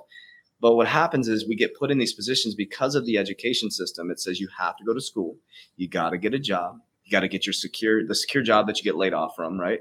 And it's just like this interesting ego so everybody's operating in these shells it's not even them right? And so i think that's what's happening too and, and why crypto seems so uncomfortable to people it's so foreign. We've been so trained not to get uncomfortable. And so there's going to be a ton of people i mean probably 97% of the population it, it all the wealth is going to do is shift the 1% are going to shift to crypto, and then the 99% are going to stay the same, and they're all going to yeah. complain about the government. yeah, totally, totally.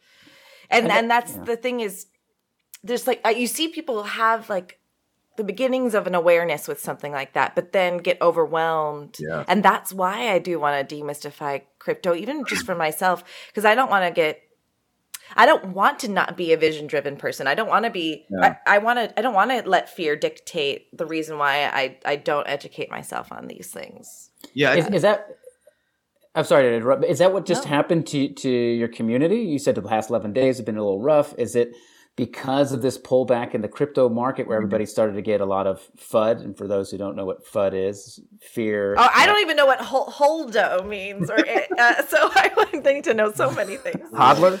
The new hodler. Uh, uh, fear. Uh, what's the U again? Uh, fear, fear uncertainty, uncertainty, and doubt. Yep. Right? Is that, is that is that what you got? So you got did you get a lot of people pull pull back from your community? Is that yeah? Or, so we, we we're in a weird space too because we're going to ebb and flow just like the crypto market because we're gonna we're gonna have periods of peace and prosperity and then we're gonna have periods of chaos. And so what happens is we've been in sideways action since the fifty percent pullback. The whole market's been sideways, right? And so there's and there's all we've had is regulation news, regulation news, regulation news, and it's all by design. They're trying to fear the people. Because think about what's happening right now. Remember in 1929 we had a modern we had a bank run, right? It was um, unfortunately or fortunately, you know, rumored that J.P. Morgan is the one that caused the rumors to make people run the banks, and then guess who the hero was? JP Morgan, the bankers, they we found out after 1929 who actually created the Federal Reserve, which JP Morgan was one of them. So in 1913, the Federal Reserve was created, which I always thought was part of the government until I learned different. so the Federal Reserve, and so they created the Federal Reserve. We didn't find out who was part of the Federal Reserve until after 1929, after the modern day bank run. The stock market collapsed. It was, you know, the Black Monday. And then guess who saved it? The people with the money said, hey, listen, we have all this money. We're going to save the banks. And they took control of the banks during that time. And then once we got to 1971, they set us up. They detached us from a gold standard, right? Which made our, gave our money basically no value. And so since then, we've just printed our way into oblivion. And so let's go up to 2008 the biggest uh, housing crisis in America, right? One of the biggest financial crises in history. Since that point on, we printed more, more. Since Bitcoin's inception, we printed more money than in history. And so there's something to that, right? When Bitcoin was created, they just started print, turn the printing. Oh, interesting. Mm-hmm. And so now we're in a, in a, in a, in a society that we're in a low interest rate environment, which is very it can it's very good for people who want to build, right? Um, low interest rate environment, a deflating U.S. dollar, dramatically deflating U.S. dollar, and then we're also in a position where our GDP, gross domestic product, we're literally if, if America went in to buy a car, we'd get declined. really jacked up position financially, but it's almost like they just said, let's crash the car let's just go full speed. Let's all jump into this new car and let's let the American people go full speed into this tree. And let us take the yeah, yeah. Because awesome. we what, can't afford it at that many people, right? Or the, the country can. And then what we do is they're like, hey, we're over here, guys. It's actually cryptocurrency. Come on over here. Um, and so wow. now that's basically where we're headed. There's really no other option. I haven't had anybody that's been able to argue anything different. But you have key people like Ray Dalio, who's one of the top. I mean, Ray Dalio is one of the top. I mean, in economics, and I, that's where I learned a lot of my stuff from. I did a video last year. This was really kind of a told three year old I told you so type thing. But last year I did a video and I used Ray Dalio, and people like, why are you using Ray Dalio in your videos with crypto? He's against crypto. I'm like, no, he's not. I guarantee you, he's going to be in crypto. Sure enough, last week he admitted he was in Bitcoin. And I was like, I knew it. I knew it because he, he said cash is trash last year. He's like, cash is trash. Now, what? Let's talk about why people say cash is trash because cash is not our fiat, the dollar. It's not backed by anything. The only reason it has value is because we say it. Our confidence. That is it. That's coming out of Jerome Powell's mouth, the head of our, our Fed, uh, head of the Feds, right? He says the reason why the American dollar has confidence is because our confidence. Well, also it's the global currency, right? So yeah, yeah. If the American dollar collapsed, the whole world would collapse. So it's not going to like, you know, when we talk about, oh, it's crashing. I mean, you know, you want to get people excited to make take action, but the monies, the countries that can print money are usually not going to collapse because they can just keep buying debt. They can just keep buying. They can just keep recycling it. It's the poor countries like Venezuela that have Venezuela's collapsed. The country has literally collapsed. They're burning their currency. They're making like, joking with it but guess what they're using? Cryptocurrency. Wow. So their cryptocurrency investments have skyrocketed. Um, their use of cryptocurrency, and also, um, I so when I exit crypto any of my portfolio, I buy silver. So silver is a heavy barterability because um, in Venezuela, they can, you can walk into a store and you can actually use silver to buy groceries. Whoa. Yep. So when an economy and, and know too that every single fiat currency, so fiat means um, government issued currency. Just like when when people say fiat, uh, the dollar is a fiat currency. So anything that's issued by a government is called fiat currency. So every fiat currency in history has collapsed. Every single fiat currency, it's always collapsed because it's based on greed, right? Greed and, and and poor poor leadership and greed. The narrative is too that China China's GDP is rocking it. China's country is they're doing very well financially. And DDP is oh sorry, gross domestic. So gross domestic product. So GDP. I, I mm. heard DDP. Yeah, and also, and, and also China you were talking about this in one of your videos last week or the week before that China's like no cryptocurrency. And I wondered mm-hmm. if that's because we're so indebted to them that they're not comfortable with us not no. being beholden to them with the dollar. Yeah. I'm so curious. Oh, you're you're awesome. I'm glad you brought that up. So that's that's the fear, uncertainty, and doubt that they create. So we we actually so what happens is so that all these if you notice, it was like boom, boom, boom, boom, boom, all this crazy news came yes. Out. And at the same time, the market collapses. At the same time, Wells Fargo announces that their rich customers can invest in crypto. JP Morgan announces different things. Goldman Sachs announces, and what they do is they were buying the fear, uncertainty, and doubt. So remember, somebody's always buying and somebody's always selling. So when the market collapses, we're buying the crypto. We're like, thank you, thank you. Yeah. Thank yes. You. We're buying the supply. And then when it comes back up, their clients make a ton of money. So that same announcement came out in 2013, 2017, and then again in 2021 around China banning cryptocurrency. It's just they throw it out there, it freaks people out, and then the market, just like today, um, there was a um, Trump. Trump said that uh, something uh, uh, narrative around Bitcoin today. He said that uh, Bitcoin's a scam, and it, it pulled Bitcoin down.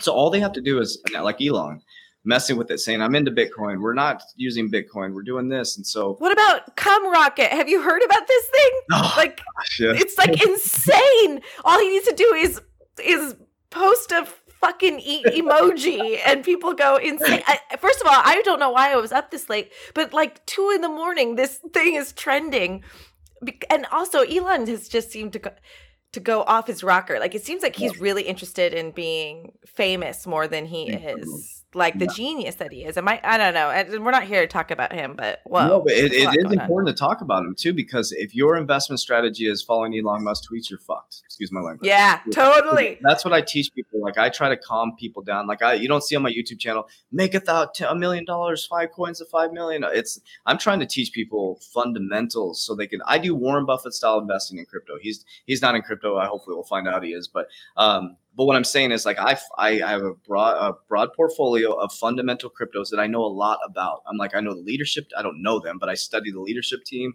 the marketing teams. Like I'm not heavy into Bitcoin just because I'm I don't like invest. It's nothing wrong with Bitcoin. It's going to go to the moon. Trust me. I just for me don't like investing in something I don't know who invented it. We know Satoshi Nakamoto, but we don't know who it is.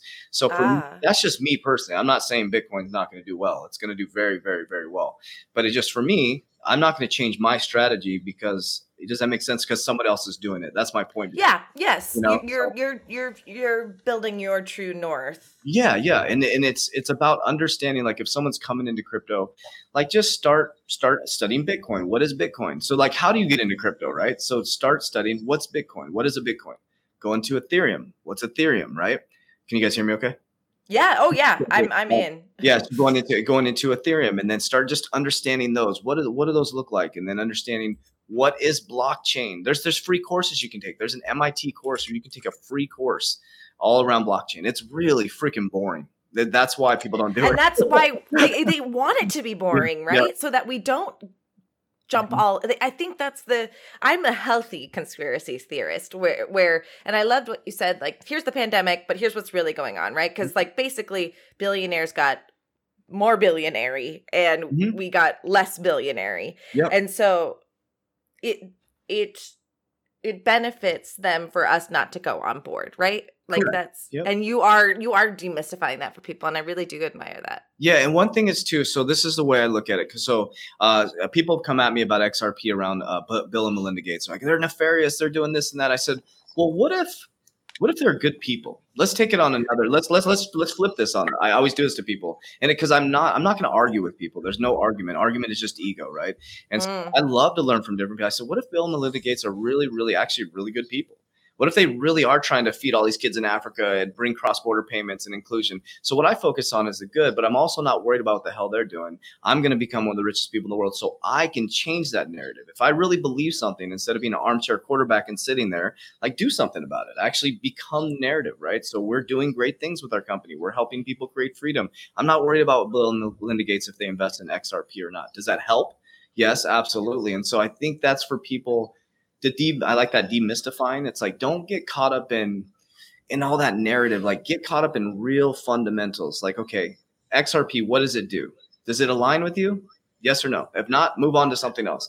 And then pick a couple cryptos and then just dive into them. And the great thing is right now, I mean, you can still get into cryptos for a dollar, some 17 cents, 20 cents. Um, some of you know, like Bitcoin, that's why people freak out too. They come in and Bitcoin's what what is it at right now? 40 40,000 or it's yeah. like what the hell is that? Right? And so like I mean you can get into cryptos like uh, CRO is one of my favorite crypto.com their native coin. It's 17 cents right now. Well, and that's my question with regards to I, I think you said this is one crypto going to take over or hmm. are five or that's yeah, I'm confused that's by that. Great question. Okay, so the way I explain that, the best way I can explain it is I have an iPhone, he has a Samsung everybody has different so there's iphones there's samsung there's nokia there's all these different things. Everybody there's all these maximalists that say bitcoin's going to rule the world xrp not they're all going to work together to help move the new i mean you need everything. You need xlm you need xrp you need algorand you need ethereum to build these protocols you need the jpm coin that's why you have wells fargo bank that's why you have ah. chase so that's the way i look at it is everybody gets so caught up in like the Raiders versus the 49ers. It's like sure. Yeah, you wouldn't you wouldn't have all the you wouldn't have the NFL if you didn't have all the different teams, right? And so like you have to have all these and they all have a little they all have their own uh, what do you call it? Their um, spin or yeah, spin. Yeah, what do you call it in, in marketing? Um, niche, like their own ah, yes. or their their their selling factor, right? They all have their own little selling factor, and so that's the way that I explain it to people. I think they're all going to do very well. Now, what isn't going to do well? This is important to talk about this you got to be very careful with these shit coins. I call them shit coins, but a lot of them do. What if you're going to get in and make a lot of money in shit coins, get in and get out as soon as you can. Yes. Understand because what regulation is going to do, it's going to wipe all these. There's like four or 5,000 cryptocurrencies. Now, the ones that are going to survive are the ones that actually have a real world fundamental solve that can go to a regulator and say, here's my papers, here's my documents, here's my leadership team. Because people don't realize when you're, even when you're, uh, uh you know, we're, we, uh, so we, we, uh, I won't brag, but we're accredited investors. So I invested in a company and they look at my stuff. So they there you can't just, you know what I'm saying? Like there's regulations to this type of stuff. To be an accredited investor, you have to have certain certain amount of, of capital. You have to have all this stuff. And so like I don't think people understand a lot of these cryptos are going to get wiped out. So be careful what you're investing in. That's where it's going to get really ugly because it's going to give crypto a really bad name. Like like one thing that kind of was distasteful and kind of bothered me, but I don't know if you guys saw the Bitcoin Miami or in the videos. They just had the Bitcoin conference, and um, it kind of bummed me out because a lot of people. I mean, there was like Max Keiser up there screaming. He's like, "Fuck fuck Elon Musk. He's like knocking over shit. And I'm like, what the hell is he doing? I'm like, that's the representation of the crypto. Like people are watching that stuff. It was the Bitcoin conference looked like Woodstock, man. It was wow. nothing wrong. People were excited, but it was like it looked very undisciplined and very uncomfortable. And if I was a uh, high wealth net worth person and I was investing in crypto, I'd be like, the hell is that? I mean, it looked really weird. And then you look at things like XRP, the Swell conference, it's very professional and they're talking real protocols and, you know, ecosystems and the new rails and the infrastructure of the, the economic system. And so there's just like the, I guess one of my point behind this is if you're getting in now, just hold on tight. hold yeah. on. It's going to be like being on a, on a, on a bull, right? But if you can make it through all the fear, uncertainty, and doubt, you're going to do really well. Like you, he brought up a very good point about the, the dot com boom the people that held on are the richest people in the world, some of the wealthiest people in the world. And if you set yourself up right, you can like for example if, if if it continues the way it continues we'll have financial freedom the rest of our lives. Like we were investing when things were 13 cents 2 cents 0.00000 cents. And it's like we just stayed the course. We didn't listen to bullshit. We stayed focused on i mean i'm looking at a computer that has all kinds of research on it. And i'm just like we when we heard something we're like okay that that's scary. Makes me feel a little uncomfortable but I'm going to stay the course because I believe in what I'm invested in. I'm not I'm not some leaf flying in the wind, you know. And, and so, you know, what I would recommend to to people out there if you want to get into crypto is, you know, do your research and try mm-hmm. to find somebody like Coach JV who can help guide and and give you sort of a frame. Now, I wouldn't say you know blindly follow anybody, but there's right. people out there like like yourself mm-hmm. um, who've done the work, who've done the research, who can at least tell you a basket of of things to look at. Who yes. can say Algorand, XRP, XLM, Polkadot, um, Uni, what you know, whatever whatever it is that that's in you know. There's definitely really solid companies out there who are doing really good things, and if you just focus on them maybe one or two of them might fall by the wayside, but a decent amount are also going to succeed. Yeah. And, and a lot of them, you only need a couple to succeed to make up for the ones who don't succeed.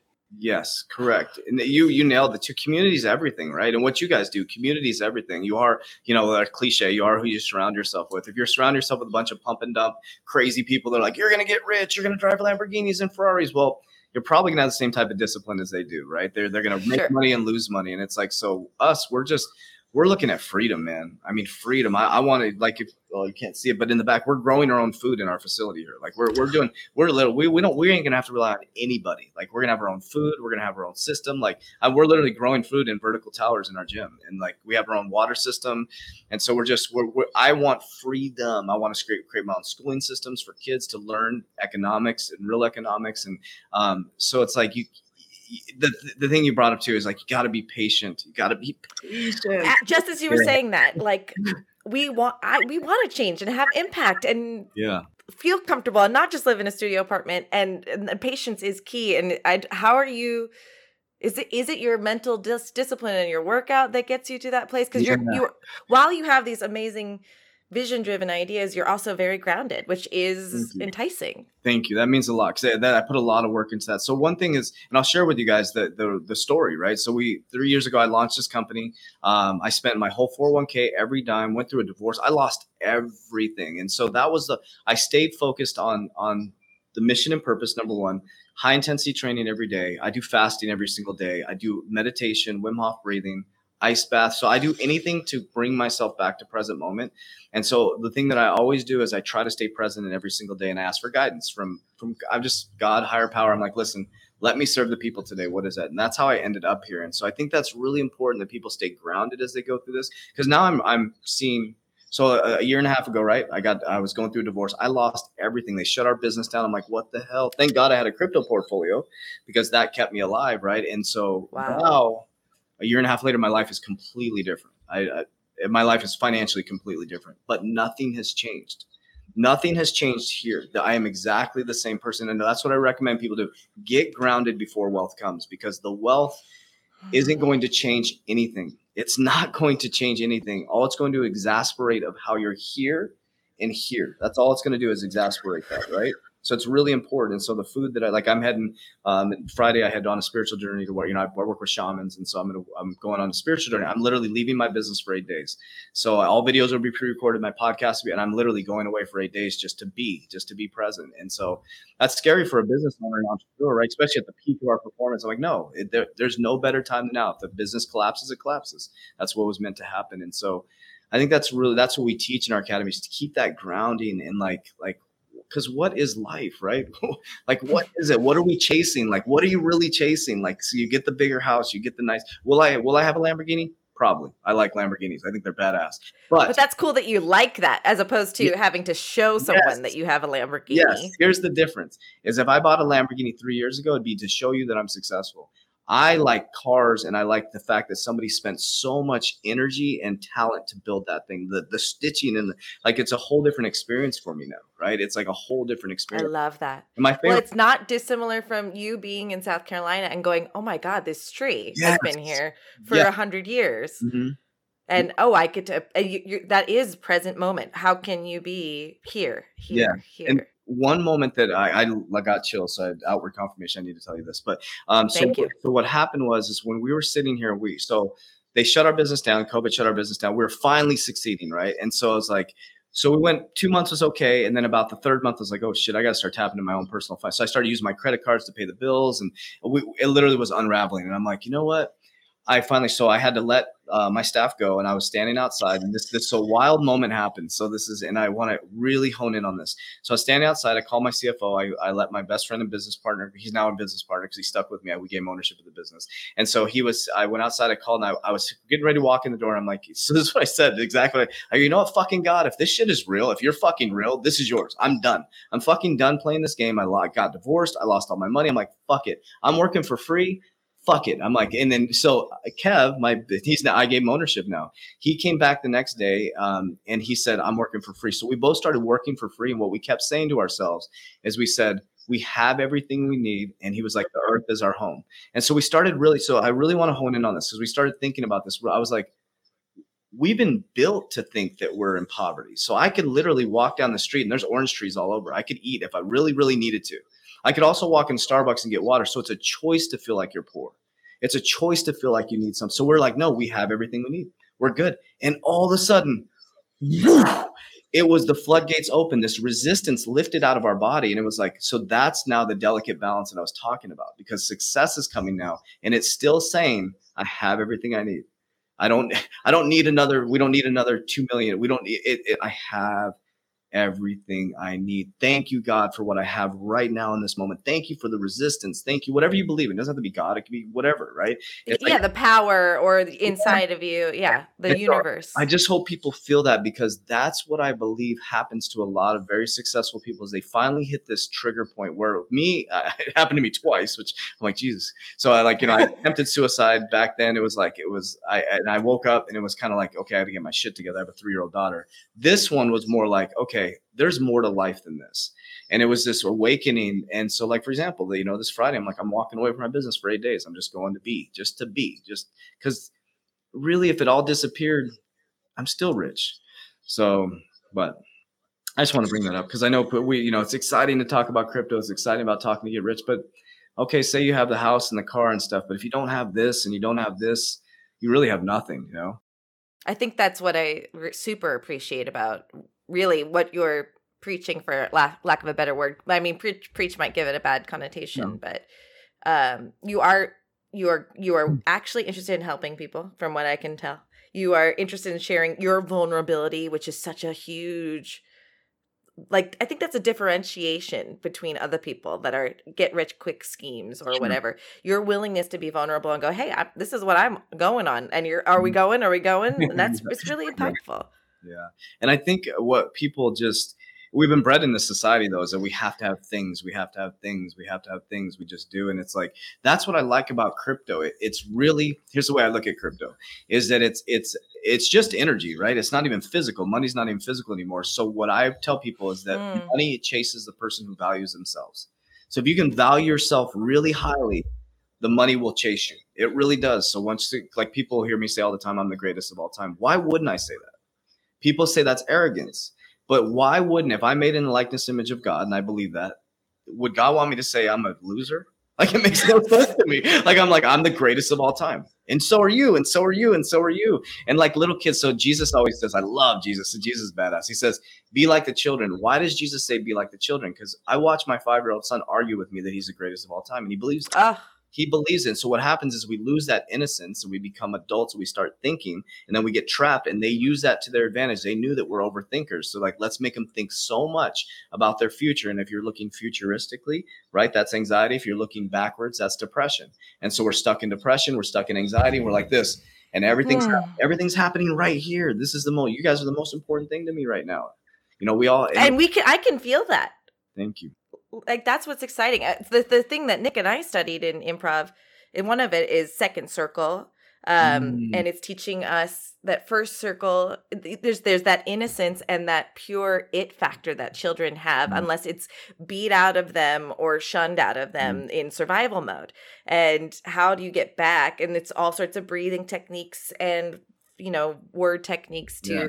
get into the ideal second circle third circle being like like you mentioned early on you know the bulldozer and first second first circle being on your heels essentially Yeah. so That's powerful. very cool And it's you brought it up a really important point too. It's like we have to. I feel like we're we're generational shifters. We're supposed to because like I think these are the things that go on in my my little brain is that I'm like I think this a lot. I'm like, what are we here for? Like, what is this thing? Like, what? Why are? I think that all the time. I'm like, why are we here? You know, like, what is it? And then we see so many people just existing, just existing, and I'm like, so we we come to this earth just to exist, just to to be like have all these dreams, become an adult, have anxiety, depression, hate our jobs, hate our spouse, hate our partner, hate our loved one, to die, to be like, hey, don't forget to love, don't forget to forgive. Don't and it's like this. So what I'm pretending, and I don't know what happens after we die. I have no clue. I don't know if we come back. I've heard all these different narratives. I love listening to everybody. But what I'm pretending is that I come back at the same level I left off. That's how I live my life. So I'm like, fuck it, I'm going all in. And so like I call myself a warrior in a modern day society. It's like I'm like, I'm just gonna I'm hopefully maybe I come back as a king. I don't know. I mean, that's the way maybe you're a king now yeah, yeah, hey, in my mind I am. But I mean that's why not and you know what's interesting? I, I do want to talk about this too. And I know this all goes into crypto because it goes into your confidence and your self awareness and things like that. Is it's interesting. When I started saying I'm the greatest of all time. Well, let me let me back up real quick. I started saying Yeah. Top health and mindset coach in the world on my podcast in 2018. And I just started repeating it over and over and over and over and over. And my podcast started going up in the rankings and going up in the rankings and going up. Nothing changed in my podcast. Nothing. Nothing. I just kept saying it and it kept going up and going up. And then we just, the other day I was looking, I looked on iTunes. And I'm not saying it's brag. I'm just telling you what repetitive. no please brag I looked at iTunes the other day and I typed in motivation. I was scrolling. I'm in the top 20 in motivation now on podcasts. I'm like, interesting. I'm like, it's because I told people who I was hmm right? Now i'm starting to say i'm the greatest of all because i believe it. I really believe i'm the greatest of all time within my paradigm right? Because the way i looked at it is like we all like all three of us are living in a different experience and paradigm right? We we truly are. And the way i explain this to people in coaching is if two people are sitting at a light right? And we we're also all three of us are sitting there and we see a horrific motorcycle accident. Let's say let's take two people. So we see a horrific motorcycle accident. The person in the left car watches that and they're like holy shit oh my god. And so they're like life is very short. And they start living their best life. They start working harder at work. They start a business. They start saying i love you to their spouse. The person in the right saw the exact same accident. Literally it has ptsd they start they get on depression medication. They lose their marriage. The people saw the exact same situation and have a completely different paradigm so I really think about that. We're all living a completely different paradigm that is created by the thought process within your mind. And that's how I, I explain. They're like, oh, that makes sense. it does That makes sense. And it's based on how we were raised. I was literally just going to say that because Yep. you can't, it's not a negative that Mhm. either of them had that experience, but it's our ability to break free from the things that told us we have to have only that experience. Correct. Or, so, like, I, like I am um, on antidepressants Mhm. and it's changed my life so Yep. that I can break free of the anxiety that caused me to not think I was the best. Um, Nick, we, we, we don't want to take any more of your time because you're so awesome and I know you're so busy. But Nick, do you have any questions for our amazing Coach JV guest before we let him go motivate a million other people? Thank you. I mean, so, so many questions. So maybe try to figure I out the know. one. Let's try to figure out a, a good one. I mean, one thing I'll say on what you you both were just talking about. I mean, I, I spent a lot of years working in, in the field of mental health. Um, and one of the things that, uh, that I used to say that I, through my observations was, um, it's not what happens to you that matters. It's how you process it. Mm. And when I look at, when I look at the people, I was dealing with a lot of young adults who were transitioning, um, you know, from being a teenager into their early twenties, um, who had a lot of roadblocks, you know, whether it be, you know, mental health diagnoses or, or drug and alcohol issues. Um, but what got them there was was usually a, a family unit or a support system that didn't help them process some of the events that happened to them early in their life. Because, you, like you say, you said somebody at a at a um, at a traffic stop, two people see the same thing, they have different reactions to it. Well, you know, I have a, a somebody I'm working with who's you know whose father passed away when he was very young, and that affected him for the rest of his life. Absolutely. Well, I know a lot of other people whose father had passed away when they were very young who lived a mm-hmm. very different life. So, what was the difference between these two? Usually, it is the people who, who are able to move on and create a life for themselves had people around them helping them process and understand yeah. the event that occurred and so that they could work through it, where the mm-hmm. other person never had that processing time. You know, usually maybe uh, maybe the mother went into depression, disconnected from the child, wasn't able to help process what that experience was. Um, so, anyways, or just, just that wanted... communication ba- is bad in general, mm-hmm. right? Mm-hmm. Like, just have no skills with regards to that whatsoever. Well, well sometimes it's just being able to acknowledge the event, mm-hmm. not judge it as being good or bad, saying it is what it is, and being able to experience it and move through it. Usually, what happens is we take that event, which obviously is very tragic, to lose lose a parent at a young age, and we judge it as being bad. And once we put that label on it, now we are living in that energy field of, of yes. being bad, of it being negative, and it starts to shape our lives. Um, so, anyways, I love what you're doing, Coach JV. I think you know, I think it's so important. Uh, I mean, it's just recently for myself as an actor, having to, I started paying more attention to finances and and and and getting a financial education. I, am really um, I have some regrets that I waited this long in my life, but I do try to live my life with no regrets. But one thing I've learned is how important a financial education is. It's the thing that we we don't get as human beings growing up unless you're lucky to have a parent who teaches you sure. or you're lucky to to to go into that. But there's no class in school that teaches you about how to manage your money. No. Um, and ultimately, this is money. I mean, we think about it as this sort of superficial thing, but it's not. It's this thing that we as a society have agreed yes. um, has value and, and determines our input into a society and what we get back. And then we can take that money and get value out of it. So if we never learn how it works, how the system works, we're always going to be a slave to it. Yes. So not only is the financial freedom going to allow you to accumulate more things, it's going to, like you say, give you more freedom, give you more peace, mm-hmm. peace of mind. And so I love that you're doing all of those things in one package. Um, and I think there's so many people out there and um, who who need to hear this, um, so they can open up. And crypto is the opportunity yeah. to like like no other to make an an, an make a return on your investment faster than you can in any yes. other way. And if, and if, you do it in a smart, responsible way, uh, it can be very profitable you know, I started doing getting a financial education last year, looking at the stock market, and it was like, well, you know, certain stocks, if they doubled in five years, they were really good stocks. Mm-hmm. It's like, oh, great. So let's look for stocks that could potentially yep. double in five years. You come to the crypto market, your stock could, your your investment could double in a month. Yes. One, you know, six yep. months, a year. In five years, like you say, in 2005, you could 10x, yeah. 100x some of your stuff. Yep. Um, so I don't know what you know. There's so much I could ask you, but I guess yeah. I guess what I would say is for somebody out there who's new to crypto, what would you suggest? Um, is there any sort of uh, coins you suggest they invest in? Is there any sort of approach you suggest they take? How how would somebody who you know doesn't know anything about this take their first steps towards uh, getting invested?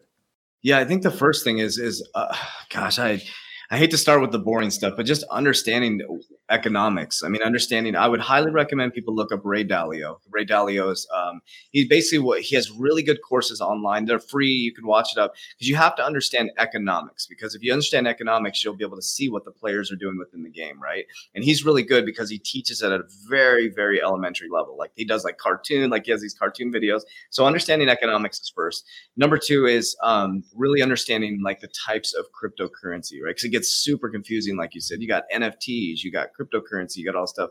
Um, find a YouTuber that you like and stick with them. Like that's one thing also too, because the thing about YouTube is awesome. There's so much education out there.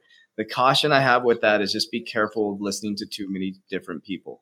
Now, and the best way I explain it is I should train figure and fitness competitors my old past before I you know attempted suicide. I had the bodybuilding company, and um, I would tell them if you were training with me, do not listen to anybody else because you're going to change your diet 50 times and I have no idea what's going on with your body, right? So you got to pick somebody who resonates with you, right? And um, I guess the, you, the way you look at it is are you analytical? Are you more like me? I'm non analytical. I have dyslexia actually. So numbers, actually, believe it or not, drive me crazy. I'm really bad with numbers.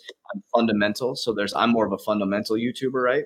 And so find someone that resonates with you and just get obsessed with it, somewhat obsessed with it because you need to, because right now you've made a really good point there will never be an opportunity like this in history again to have this type of price appreciation. There just won't. Another thing I do want to say is be very cognizant of having a game plan. Because, for example, when you see massive price appreciation, you do want to pull some profits. But when you pull that profit, are you going to go into a deflating dollar, dollar, or are you going to have a game plan outside of that? For example, I'm going into silver and I'm restaking into cryptocurrency stable coins that are non-volatile that are giving me 10% interest, right? I'm also, uh, I'm going to get into uh, Turo. I'm going to be renting cars on Turo. So everything my money does, it actually re- makes a return back, right? So, any, so I'm going to be buying more companies and, and things like that. So, and people think it's super complex. I'm and I'm not gonna I'm not trying to bash myself, but I'm not the smartest cat in the world. Like I have dyslexia, I struggled through school. It's just really you have to understand some key factors. Read the book Think and Grow Rich and R- Richest Man in Babylon. Study them. Study them, study them, study them. Start with the richest man in Babylon because it'll it's like, oh, okay.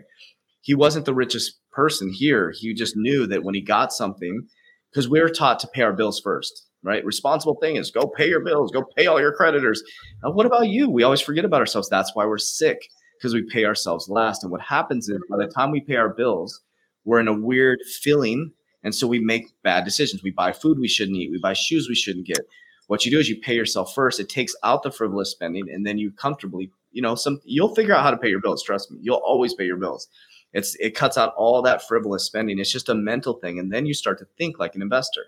Like that's what Warren Buffett does. They just constantly roll money, constantly roll money. Most investors don't hold a lot of cash. You want to free up your cash.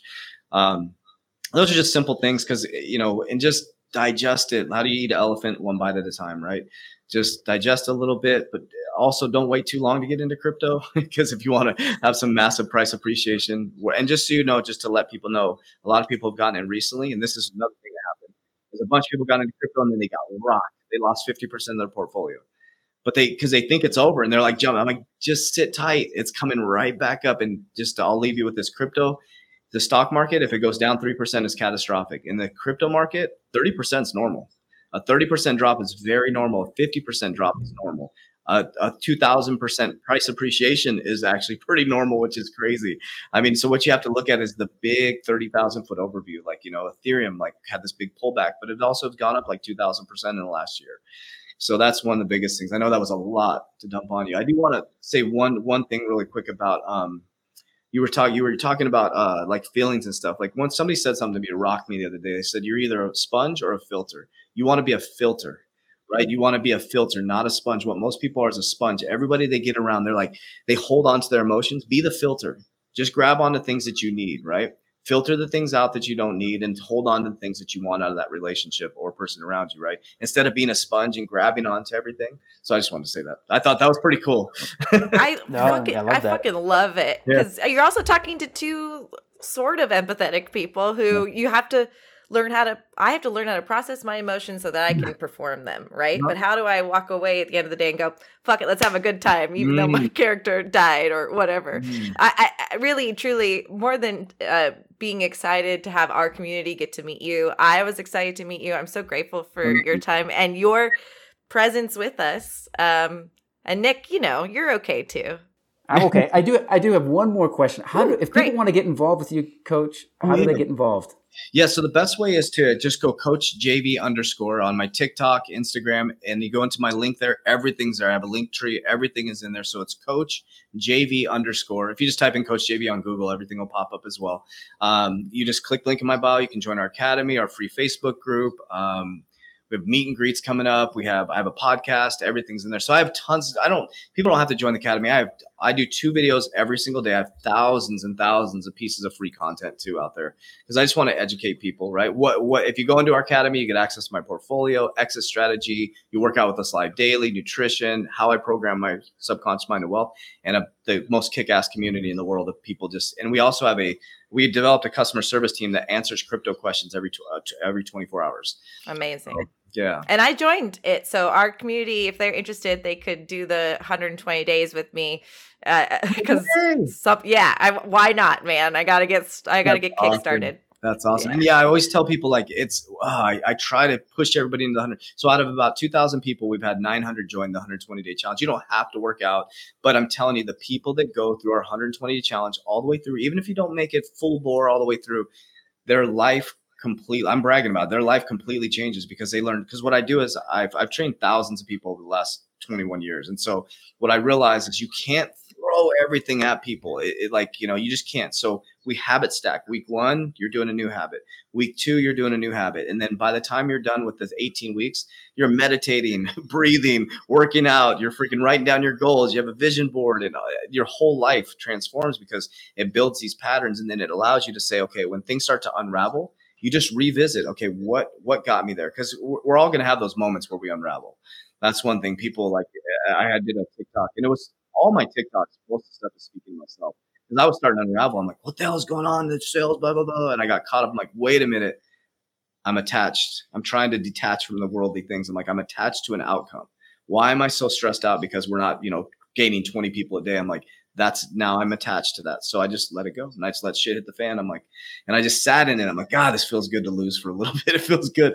But then I said, what, what, what am I feeling right now? I wanted to change everything. Why would I change everything? It got us this far maybe there's things that we need to get feedback on, but my old self would be like, oh my God, I got to get a new marketing team. I got to do this. I'm like, no, nothing happened. The, the stock market goes up, the stock market goes down. Relationships are good, relationships are bad. Sometimes the, if you don't have chlorine in the pool, it turns green, right? It's just like if you don't water your grass, it turns brown. If you don't put oil in your car, it dies. It's like These are good metaphors. so simplistic. And so I was like, you know what? Shit. And then I looked at my own life. I, some of the things I didn't have my shit together. So that's it. That's all there are signs all around and it is part of the game just to listen and and be flexible right like Yes. I love it jv uh, the pleasure was ours Thank you. Oh, me too. I'm so grateful. thank you Thank you guys. Uh, and and we'll be sure to put links to all your stuff in our show notes and on our website so we're we're we're have a great retreat as well Thank you. Thank you so much. Yeah, thank you so much for spending this time with us. We really appreciate it. Thank you. It's an honor. Thank you guys.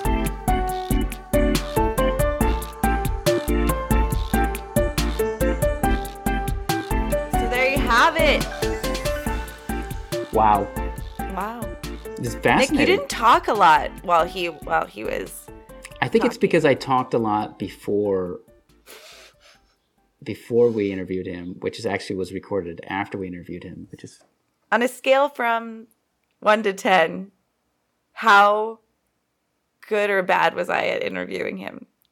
on a scale of one to ten. Now we don't know which is good, the one or the 10 I'm right? to, again, we're just going to have to, it's a callback. I'm gonna do a seven seven point five. Fuck. That means really bad. So I did it right by two and a half. uh, Nick, did you know that we launched a Patreon this week? Yes, How did you know that? because you told me. What's exciting about this Patreon is uh, people can get in early and you can earn money with us. I'm just kidding. Um, no, so uh, people that listen to us, you're our nickels. And we're accumulating nickels as we speak on our Patreon. And there's so many different things that we're going to offer y'all, including early access, if it's possible for me to edit the episode well before Friday when it normally comes out.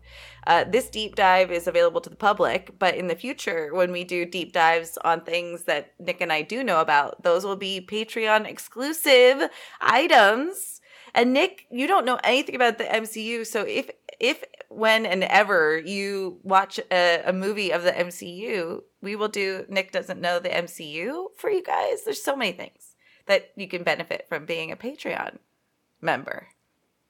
Which, if we go down that road, is going to be the gift that keeps on giving. Because how many MCU movies are there? There's so much to cover, and I'm. The, here's the thing: is personally, as your friend, I can't wait to talk to you about this shit. I can't wait. I had a friend guide me by the hand with this stuff, and I really do love it. I'm excited. Loki is out today. I'm gonna watch it. I can't wait. I'm I'm oof. Tom Hiddleston. He could give me a call at any time of the day or night. Uh, anyway, I just I don't know. It's I didn't know I was gonna love this stuff so much, and I really do. So I'm excited for you to eventually go. We're not making any promises on that one because you're very uh, you're a very busy person, and I know the idea. I'm a busy person too, by the way. I'm very important, but I know the idea of like all these deliverables seem overwhelming. But the best part is is we love doing this, and so these deliverables are easy, and you guys get to ask us questions if you're a Patreon, and we get we we will thank you at a certain level um, why not? Fuck it. Let's make money. We're just going to invest in anyway. Well, it's going to help us to hopefully continue to create better content, you know? It's going to help um, people to know that what we, it helps us to know what you're enjoying as well, right? Mm-hmm. So that we can just get better and better. Because, you know, also, look, I'm, like you say, I'm a busy guy, you know? Time is Jesus valuable. If, if we can't turn this thing into you know something that you know helps fund itself, then it's I don't know. So you're saying you're gonna break up with me soon? See, here's the reason why I asked how happy you were to do this podcast on the air is that you couldn't say you didn't like it because you can't. I trapped you. It's trap entrapment. It's entrapment. I keep showing up, so. it's, I was gonna go to. Okay, Anyway, Nick. that's so what's much. that's what's important. Don't think generation now. I'm here. Now. You're not the generation now. You don't even know what fucking generation you are. Here's let's put it this way. Uh, there's always I'm joking, but there's always a grain of truth in every joke, right? Mm-hmm. Just a little bit. Do you think that's true? Sure. What is truth? Oh Jesus. This kind of goes to back to something that you were talking about, though, that the majority of what we say is nonverbal. So what are you, oh. what are you saying right now with your position? What are you n- nonverbally saying? Right now, I'm saying I'm in. I'm interested. No, you're not. Know more. No, you're hiding your face with half your fist. No, you're reading. You're hiding. You're hiding your true expression. You're being two faced right now. Uh, Nick, the pleasure is mine this week. Thank you. Is it? Uh, yeah. Pleasure. Pleasure is always mine. No, it's mine. Well, I don't. It's it's always mine. It's true. Bye, Nick. Bye, Jess.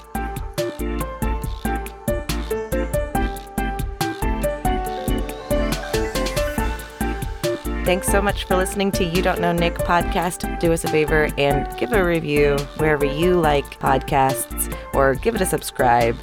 And if you want to find out more ways to support our show, go to youdon'tknownick.com.